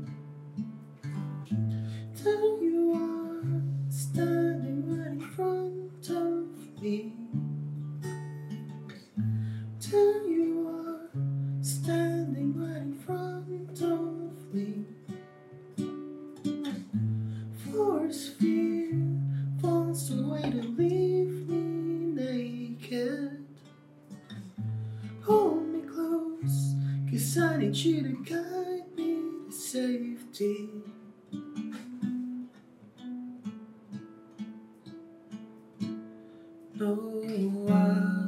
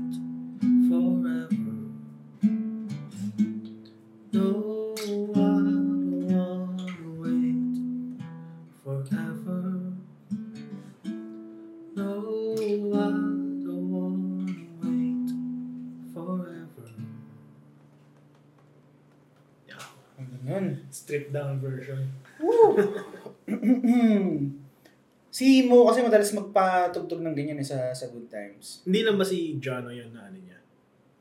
Si, ano, si, ah, si Kent? Ja, ah, paano to? Nakalimutan ko yung pangalan niya eh.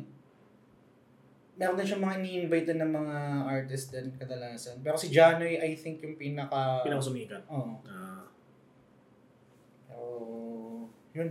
Meron kasi mga request dito para yung mga supporters natin sa ano sa sa Patreon. Pero I'm not sure baka hindi na natin ma makanta. Kunwari si si Big Chongus may request siya hindi makatulog ng sud. mm.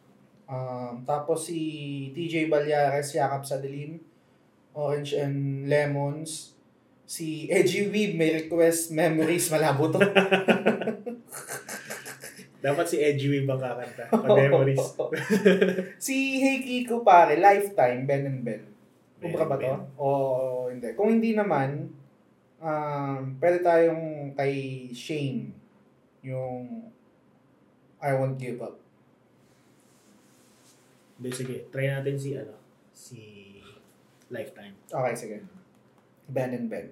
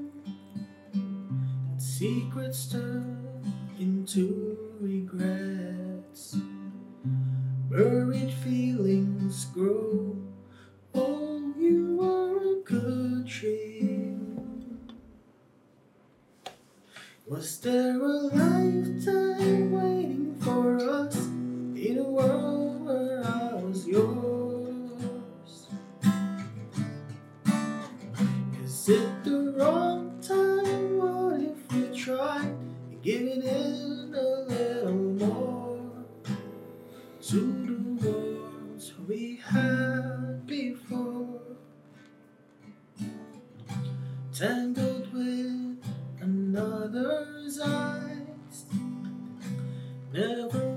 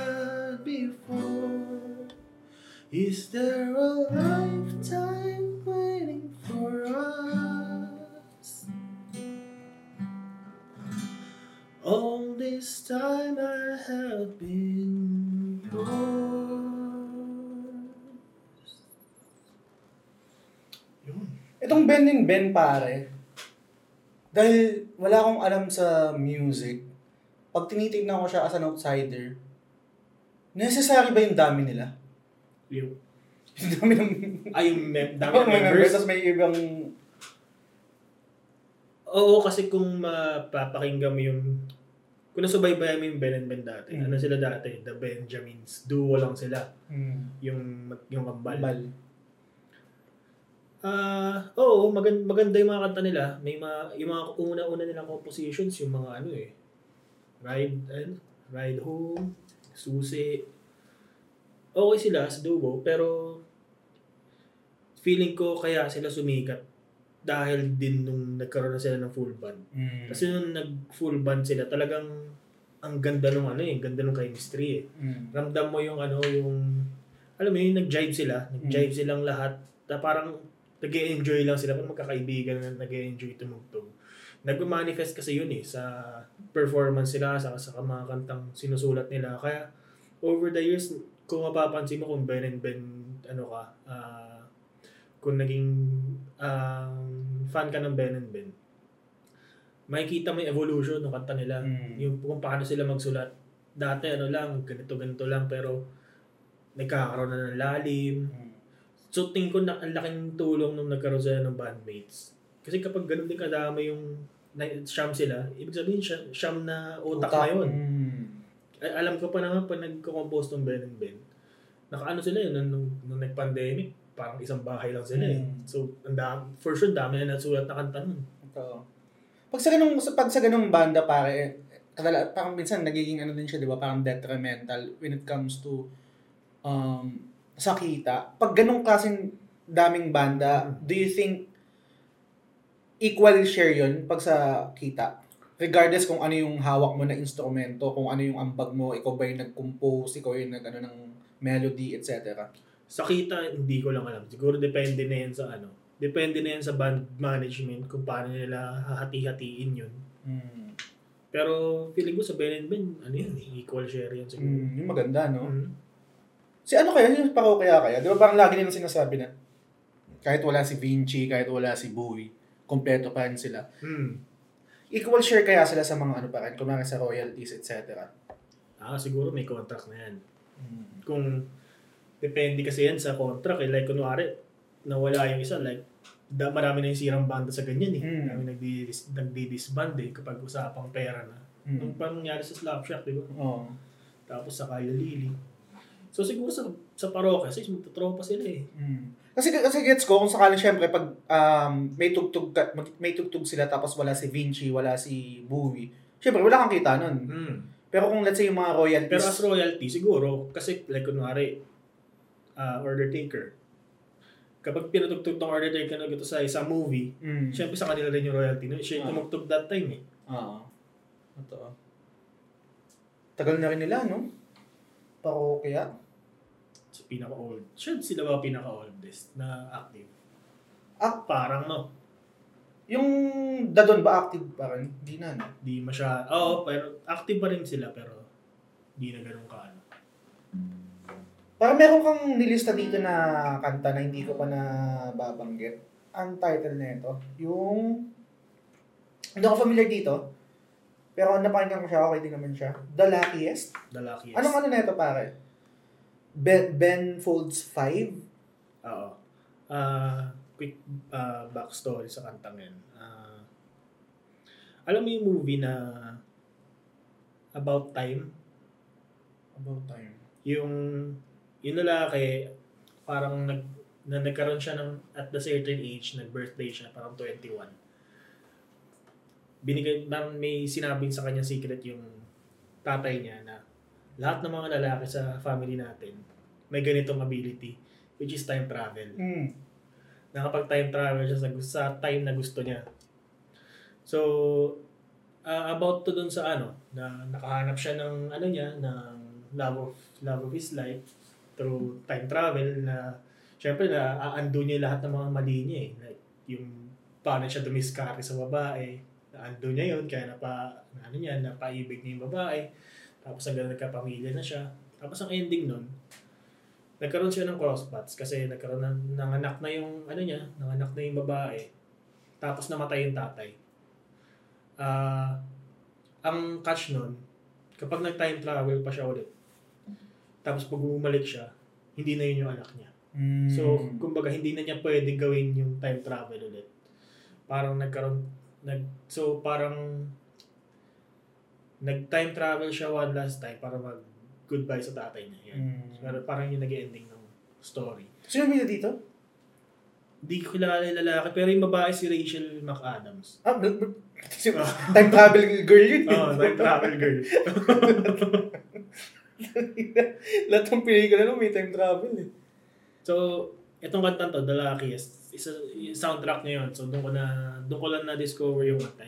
Ganda, ganda ng kanta niya. Pwede siyang ano, pang wedding. Sige.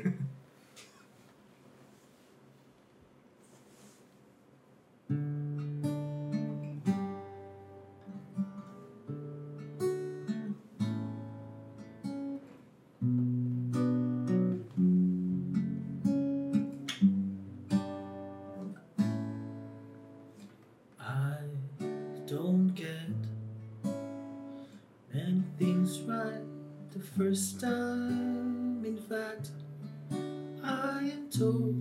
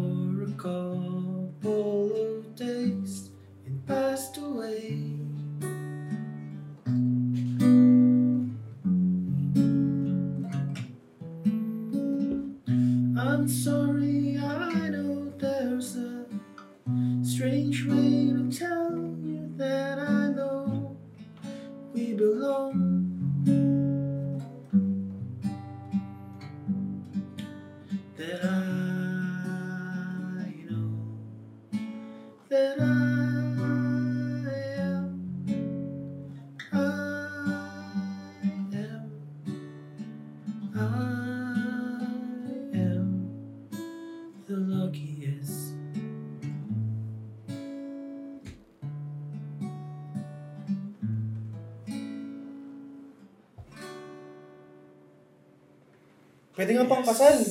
Di ba? Oo nga, no? Ano yun yung theme song ng movie na yan? Back, Back to 20? Tama ba? Ang title na? About time. Ay, Ab- About Time? Ah. Oo, yun yung ano niya, soundtrack niya. Hmm. Panood nga yun. Ganda yun, ganda yung movie na yun. Ba't kaya si Rachel McAdams laging ganun yung movie na laging may... Di ba siya din yun sa Time Traveler's Wife? Hmm, sa rin yun.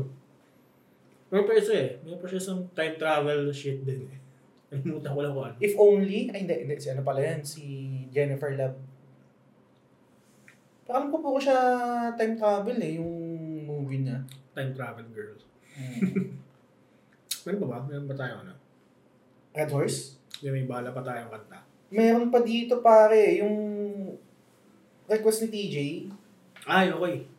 yakap sa dilim. Ah, goods yan, goods. Sige. Tapos, um, teka, i-check ko. Yakap sa dilim.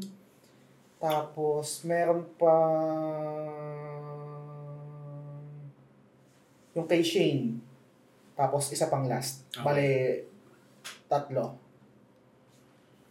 Game. G.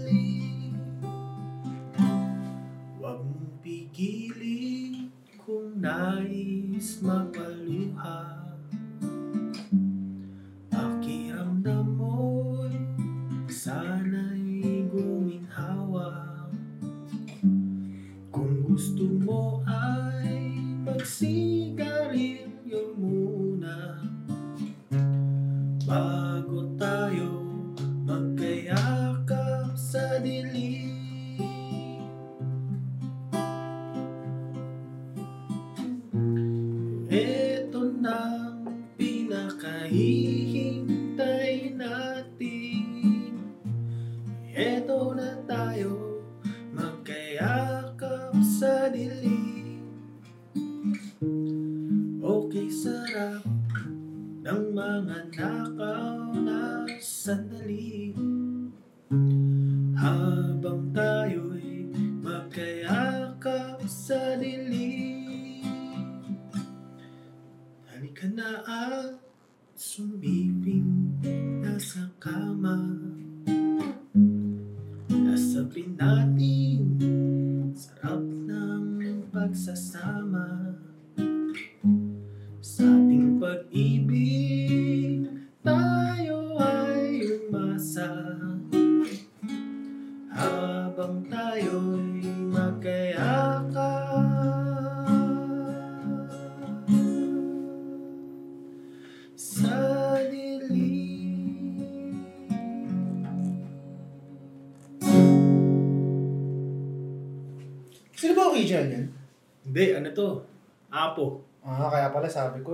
Apo rin yan eh. Oo. Yung, yung Orange and Lemons, sumikat to nung ano, no, yung Big Brother. Oo, yung Pinoy ako. Oo, Pinoy ako. Tapos parang nagka-issue pa na, "Uy, kinopya yan dito, no? Pa dun sa dating kanta, no? Actually, napakinggan ko nga yun. Oo nga, yung riff, Mm. yung chord prog, talagang rip off siya.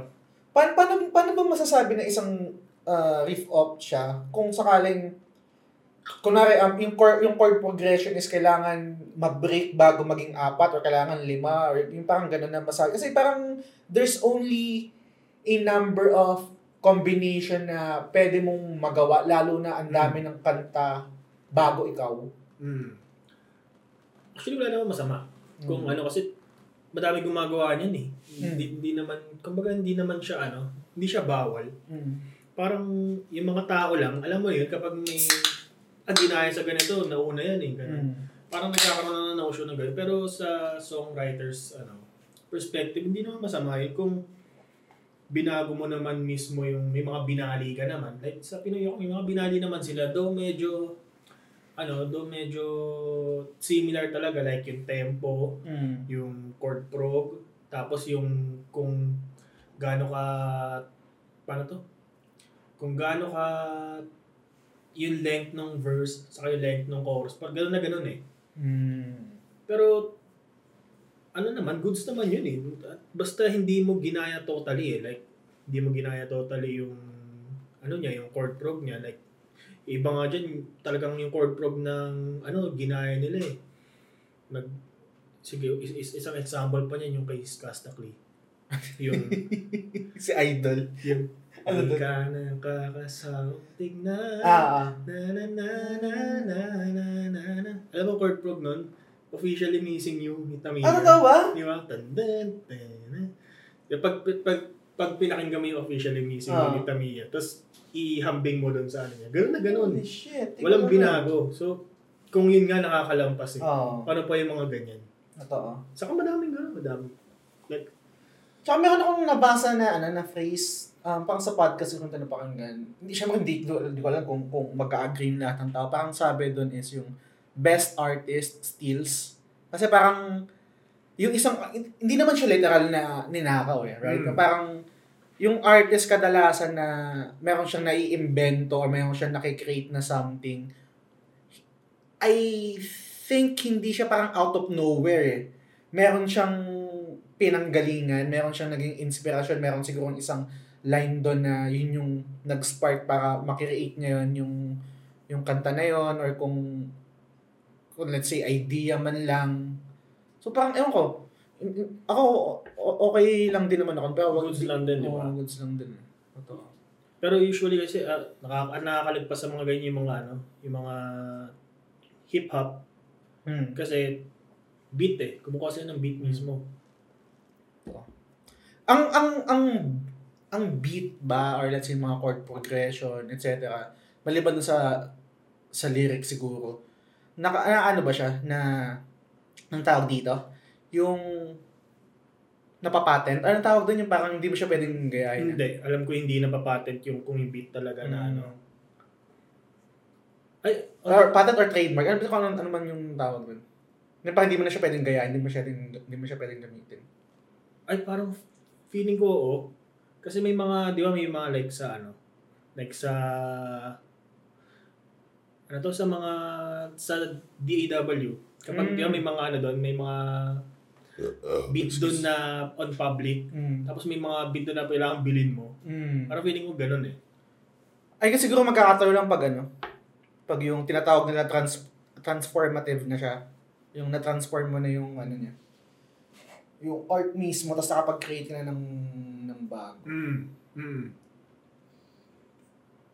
Wala nga, di siya, si, ano nga, di ba? Si, yung mga parody, right? Siyempre yung parody, hindi naman siya makakount dun. Parang, parody kasi Kinrate. talagang ano eh kinikredit mo yung original song eh. oh.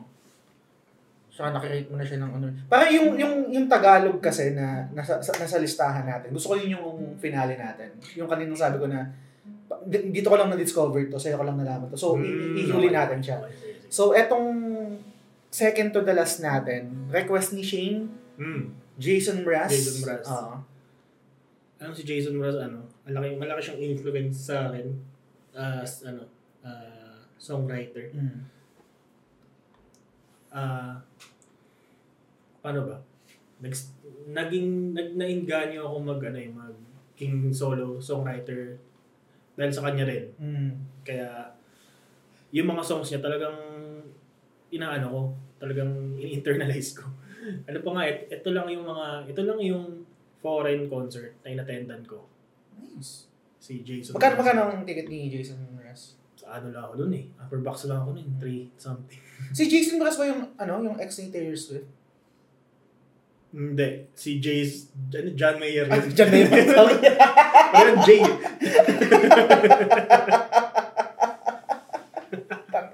Pero magaling din yun eh, sa John Mayer, Oo, no? man.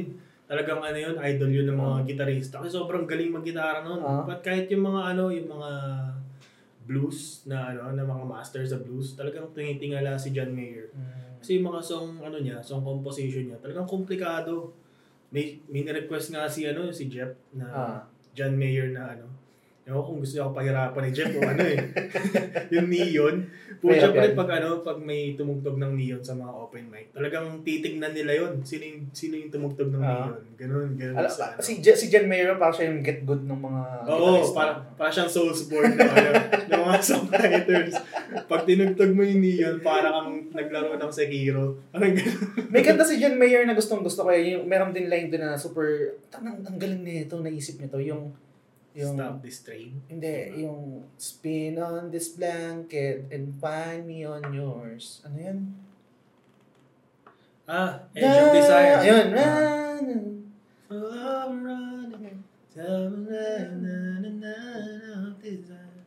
Ganda nga yan.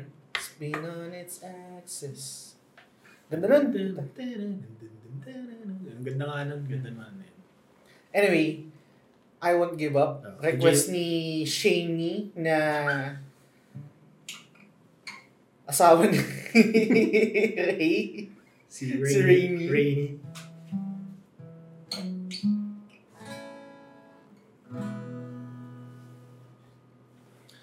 I look into your eyes. It's like watching the night sky beautiful sunrise. There's so much they hold, just like them old stars. See that you've come so far to be right where you Is your soul? I won't give up on us, even if the skies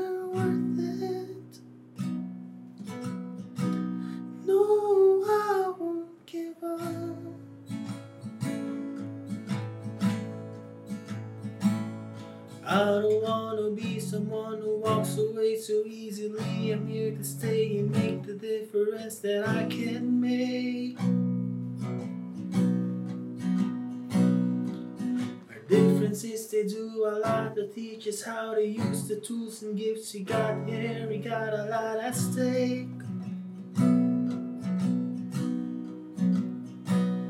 And in the end, you're still my friend. At least we didn't intend for us to work. We didn't break, we didn't burn. We had to learn how to bend without the world caving in. I had to learn what I've got and what I'm not and who I am.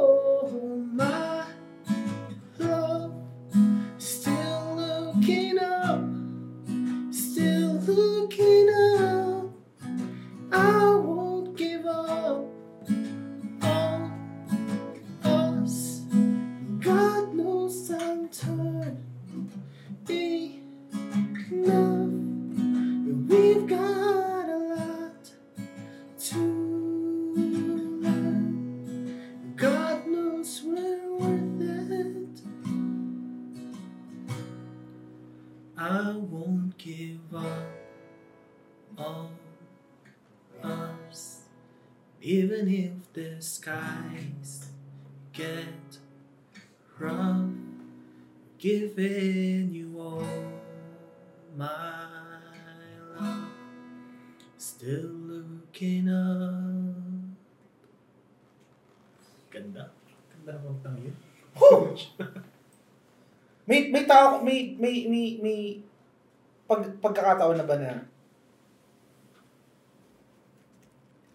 kinanta mo yan pare na super hindi na okay pero hindi, hindi, hindi kita susukuan. Madami. Dami best friend. Hindi, hindi, lang sa ano, hindi lang sa relationship ah. Mm. Dami best friend. Naging worth it ba yun hindi mo pagsuko? Kasi ako personally parang feeling ko meron din namang merit yung pagsuko let's say hindi na talaga nag-work kaysa parang toxic na, hindi na healthy. Let go na. Pero I think meron din naman merit sa kabilang banda yung pag hindi mo pagsuko tapos worth it na hindi ako hindi ko sinukuan tong bagay na to. Mm. May mga hindi worth it. May mga worth it din. Pero mas lamang yung worth it. Mm. Kasi kapag pag ginawa mo, pag alam mo sa sarili mo na ginawa mo lahat, wala ka regrets eh. Mm. Like, kunwari, kunwari, ginawa mo naman lahat, pero hindi nag-work. Okay lang. Kasi alam mo sa sarili mo, hindi ka nagkulang. Mm. Ikaw ba? Ano, that, no? anong, ano mo? Anong mas matimbang sa'yo? Naging worth it or hindi? Mm, worth it, syempre. Pero kasi, kumbaga parang, ayoko lang din i-disregard yung, yung bagay na, hindi na eh. Kumbaga parang ipipilit mo yung, yung bagay na hindi na talaga nag-work. Mm. Or let's say, toxic na hindi na healthy sa'yo. Parang, nakikita ko lang din kasi siya na, may mga tao, may pangyayari, may mga bagay na hindi mo talaga susukuan, lalo na kung gustong-gusto mo. Eh. Mm. Mm.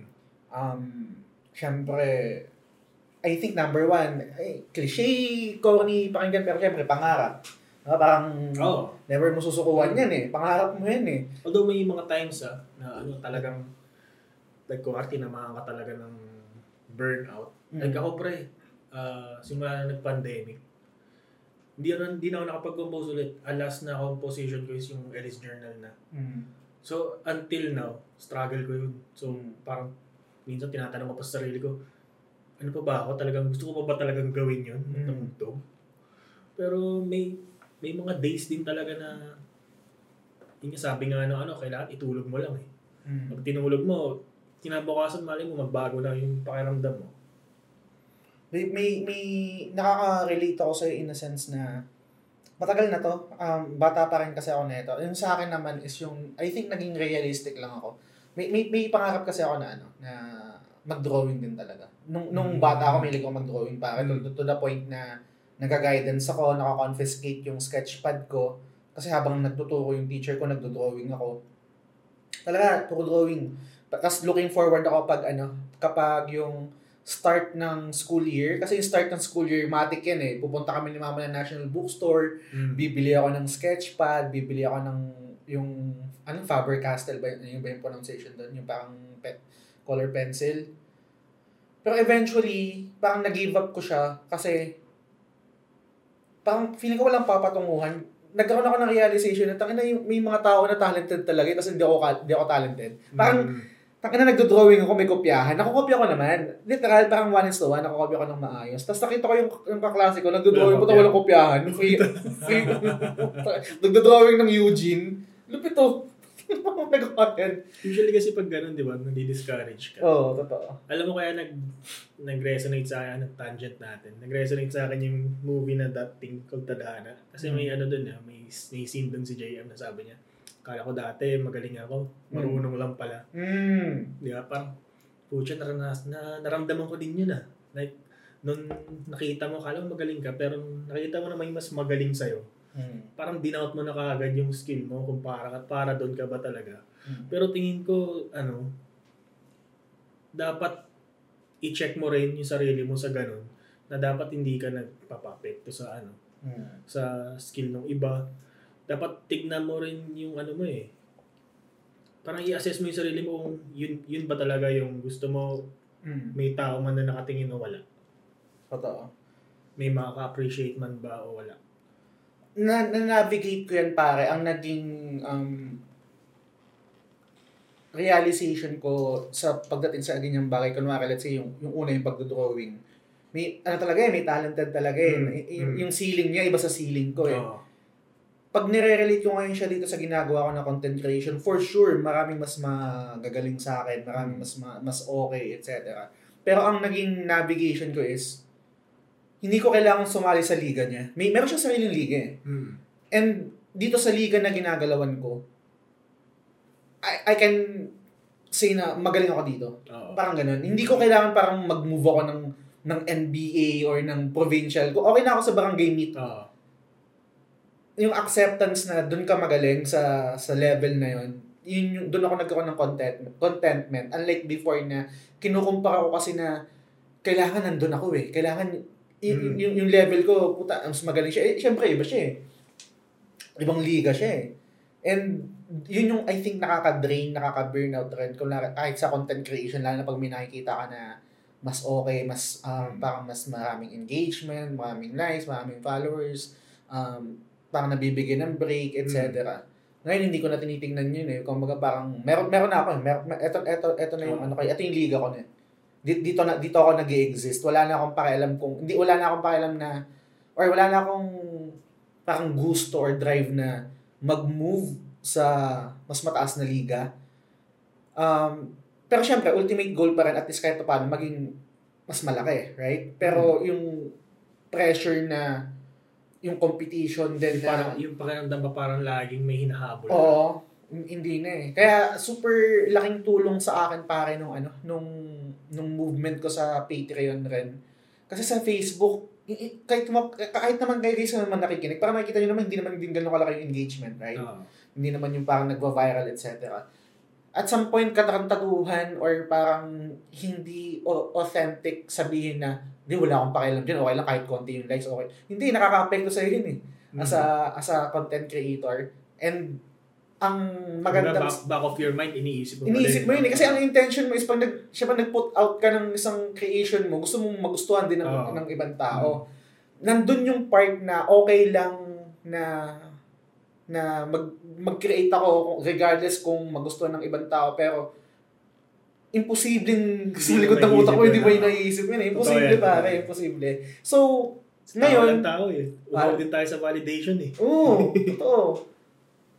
Pero ngayon, mas mas ano ako, mas mas mas um free ako sa sa style ko ngayon na parang mag-create lang ako ng ano para dun sa mga taong Mm. nakakagusto, 'di ba? Parang Maganda nun kasi nasala mo. Sa, Mm. kumbaga sala mo na kung sino yung tumatangkilik ng product mo. mm, maganda, magandang ano yun, um, sa mental health ko din kasi ma, ma- ano parang ma, ma- mahirap din yung ano, yung content creation. Um, lalo na kung na kumukonsumo na siya ng oras, kumukonsumo na siya ng um, energy, ng ng pera, etc. Kasi kahit sabihin mo na passion mo yan, ako, never akong tinamad mag-podcast. Never akong yung parang, ay, burn out na ako. Parang ayaw, ayaw ko nang mag-create ng ganito. Ito yung break ko eh. Kasi yung, yung, yung day job ko, yun yung bread and butter ko, pero hindi ko gusto yun eh. Mm. Pero tayo. Di ba? Hindi ko gusto yun eh. So, um, yung creative uses ko, dito ko na lang ibabato. Dito ko gagawin. And then, pag ito yung stop ko, wala na. Mas, dun, ma- mas mababurnout ako. Kaya hindi ako nababurnout sa Mm. trabaho ko. Kasi meron akong podcast. Mm, meron ka outlet. Uh, meron akong outlet. I think, hindi ko alam kung sa ibang tao kung mag-agree sila. Kadalasan siguro baka nabiburnout sila dun sa um, routine nila na na uh, 6 to 9 or 5 to 9 or kung ano man yun. Uh, 9 to 5, 8 to 5. Hindi ko alam Mm. kung anong schedule mo.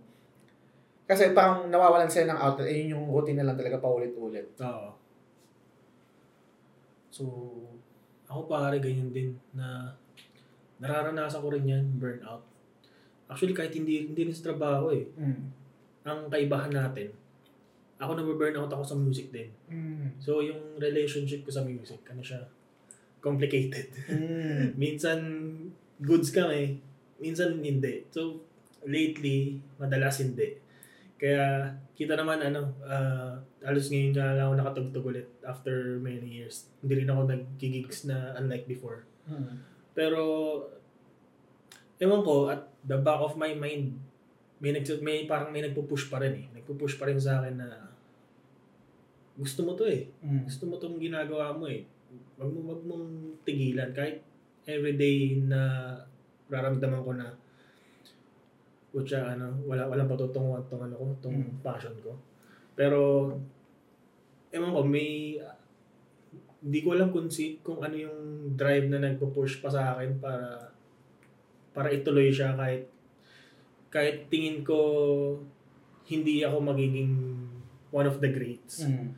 Pero parang ginagawa ko na lang siya ngayon para paano ba, parang parang ano ko na lang din siya, parang utang ko na siya sa younger self ko. Na yung younger self ko na puno ng drive no? Mm. kung makakausap ko yung younger self ko na nung 20s ako utang ko siya sa kanya eh na na dapat hindi ako sumuko eh. Ganda nun. Kaya lang si Babong, ah. Nagsuot ng aba, balik, bakit baliktad, udas. Udas, yan. Meron siyang line din sa, I think sa ano to, sa stainless longganisa, kung di ako nagkakamali, correct nyo lang ako. Meron siyang line din na favorite ko, minsan ginagamit ko din. Parang sabi niya, responsibilidad natin sa sarili natin na mangarap at tumupad. hmm. Parang, regardless kung ano man yan, anong trip mo sa buhay, kahit yung simpleng bagay, no, pero yun yung parang responsibilidad natin sa, sa sarili natin yan. And, siguro, uh, question, um, gusto ko malaman para, kasi random lang to eh, random lang to nung, parang sa GC lang yata to, nag-message ako tapos biglang PM na lang din. What made you say yes? Lalo na nung sinasabi mo na parang meron kang love-hate relationship sa sa music, tapos wala kang practice, parang madalang lang din. What made you say yes na dito dito? Sa- Oo. Ah paano ba? Unang-una, hindi naman to sa pag, ano ah, pag, ah, parang ayoko na isipin mo na, na, ano to? Hindi ko makuha yung, ano, yung thoughts ko. Parang ayoko isipin mo na, ah, pinupuri kita. Pero, sa TGS community kasi talagang alam mo yun, feeling ko nakahanap ako ng ano, ng second tropa. Na, kasi alam mo naman, since matanda na tayo, na nasa 30s na, yung mga mga tropa natin na sinasabi mo mga lagi mong kasama noon, hindi mo na kasama ngayon. Iba, Mm. iba na yung ah, mundong ginagalawan nyo. Bihira na kayo magkita. Like, magkikita na kayo tuwing may kakasal. Mm. Ah, nasabi ko na itong community na tinayo mo, parang ito yung naging second tropa ko from dun sa mga inner circle ko. Mm. Eh ako pa naman, ako yung tipo na tao na inner circle ko sobrang piling tao lang eh. Kumbaga yung circle na yun, nagkaroon ako ng ano pa, ng isa pang circle which is yung community na to. So, napayes ako kasi una, palagay ako dito sa community na to na parang masasabi ko lahat. Pangalawa, nag-kick in yun yung, sina- yung sinabi ko kanina na utang ko to sa ano ko, sa younger self ko na patuloy. Kahit ah, kahit sobrang hirap, tuloy ko pa rin. And siguro, kwento ko na din siguro, isang reason din siguro bakit palagay ang loob ko sa community, pati sa'yo, meron akong ano, first time ko na sabihin sa'yo to na, Mm. meron akong, meron kaming kababata ni Kuya na Mm. nung sa, lumaki kami sa Bulacan. Ah, halos magkakaedad kami, medyo matanda lang siya ng konti, ilang taon. Ano mo siya pre, Ah, kaugali mo, kahawig mo, kamukha mo rin. Pero, medyo medyo tragic yung nangyari sa kanya kasi ano, maaga siya namatay Mm. sa sakit. Ah, nakita ko lang yung sarili mo sa kanya siguro kaya mas napalagay yung loob ko. Ewan ko, parang ganun lang. Minsan namimiss ko siya eh. Na, hindi ko sinasabi kahit kanino pero hanggang ngayon chinachat ko pa rin yung Facebook niya. Oh my God. Kinakamusta ko pa rin. pero, ayun lang. Kaya siguro, kaya siguro napa-oo rin ako. And, isa pa ano eh, tagal na rin natin walang ano eh, walang inuman. Sabagay. Saka um, ano rin to, parang break na rin siya sa everyday routine ko ng trabaho. Lalo na ngayon recently, ano para di ko na kwento pero na-promote ako. Nice, Pero yung- congrats. Pero yung promotion na yung putya, ano, sobrang hirap. Ang hirap ng, hirap ng kapalit.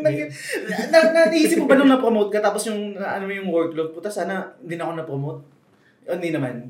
Hindi naman kasi an- maganda yung compensation. Ah, okay, okay, okay. Gets, gets. pero, Naamin naman. pero ah. putya, parang may, may mga araw na gusto ko nang bumigay. eh. Mm. Pero, ayun, laban lang. Totoo. So ito, ito magandang break to eh. Yung, kahit pa, paminsan-minsan kailangan i-break mo yung routine mo. Bumalik ka sa mga bagay na dati mong ginagawa na nag, nag-enjoy ka. So ayun, thank you din sa Mm. pag-invite. Salamat pare. And, I'm not sure kung meron ka pang gustong kantahin bago itong last natin. Wala na. Wala na, Ano okay. And perfect rin tong song na to. Oo. I think to end. Dahil sa kama na pag-uusapan Sakto eh. natin. Sakto-sakto pare. Periodiko. Sa'yo ko na-discover. Hindi, hindi ako familiar sa kanta na yan pare. And after kong marinig yan, wala, ano na siya, lagi na siya. Kahit di lunes eh. Pa- Mm. Pasok-pasok siya. Pasok eh, no? Pasok din.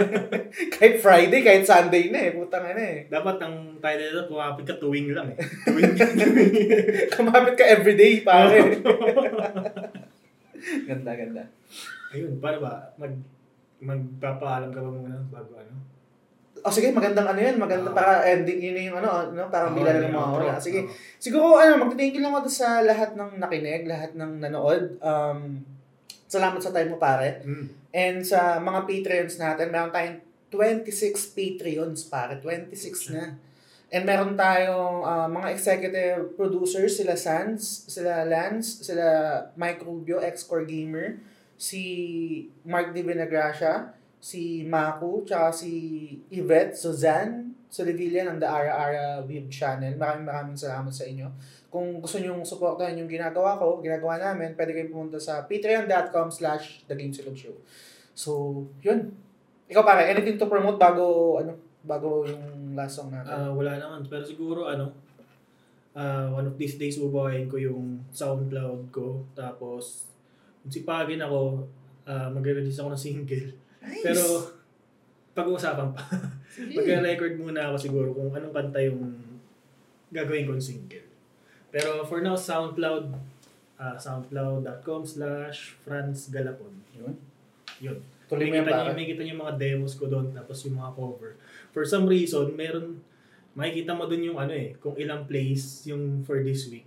Mm. Recently, mayroon parang mga 10 plays a week lagi. Tapos ang, pina, ang pinapatugtog lang niya, nakikita ko yung cover ko ng Rosas. Ah! Rosas ng ano ah, hindi yung kay Lenny. Rosas ng, ano mo yung soundtrack ng Magic Temple? Ay, Magic Kingdom. Ay, hindi, hindi ko alam yan. Na, napanood mo yung Magic Kingdom? Si ano? Si Ann Curtis. Si Ann Curtis, oo. Napanood ko siya pero hindi ko, hindi, hindi ko na maalala yung, yung May, roses. may kanta sila doon, yung sa simula, yung hinaharaanan nila si, ano, si Alessandra. Oo. Yung bago, bago sila atakihin, hinaharaanan, hinaharaanan nila si Alessandra. Tapos yung kanta nila yung Rosas, Rosas, punuin mo ng halimuyak ang hangin. Hindi ko Kino, kinover ko yun sa, ano, sa SoundCloud. For some reason, yun yung pinakamadaming plays. so, check nyo na sa SoundCloud yung ano ko, yung mga ibang demos ko dun. Yung, yung, yung Magic Temple, dalawa yun, di ba? Magic Kingdom tapos Magic Temple. Magic Kingdom, yung kay Ana de la Rosea. Ah, oo. Ma- hindi, Magic Temple. Ah, Magic Temple yun. Magic Yung- Kingdom kay ano, Ann Curtis. Yun yung part 2. Mm, okay, okay.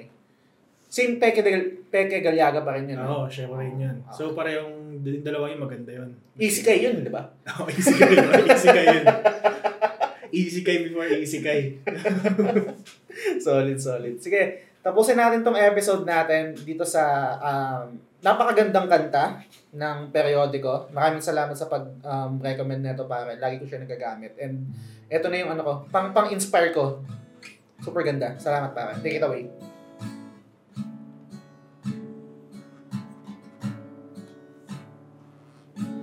Minsan, hindi na mapakali at parang wala ng silbi sa umaga.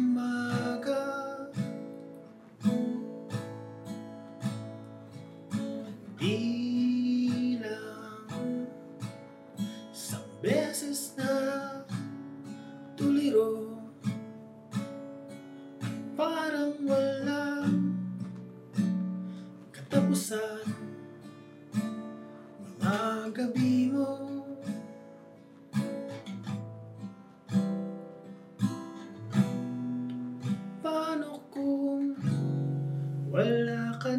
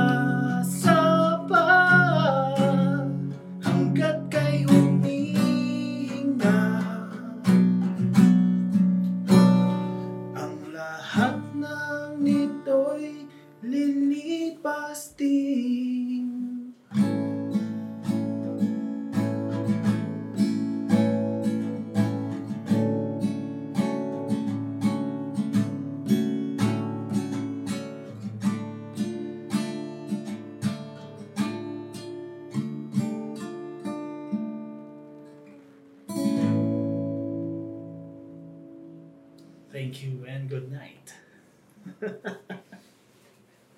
Stop recording! 3, 2, 1. The Game Silog Show is fan-supported at patreon.com slash The Game Silog Show. The following names are current supporters and I'm eternally grateful for your kindness, support, and generosity. Sands, Lance, Mike Rubio ng X-Core Gamer, I am Maku, Mark Divina Gracia, Yvette Solivilla ng The Ara Ara Channel, Franz Galapon, Arnel Pableo, TJ Balyares ng Backlog na naman Budolcast, Big Chungus, Selbs, Frederick Soriano ng Late na Gamer, Mar Valencia, Bay Ian ng Master RCB, Tess Macalanda, Ray Anthony Rivera, Benson Santa Ana, Kuya Benny, Hedzel, Macy Tang Balyares ng Casual Gamer vs. The World, Hey Kiko, Leo Cavite, Luigi Tumulak, Shalene Rivera, Mac Develans, and Edgy Weeb. Maraming salamat sa inyo guys.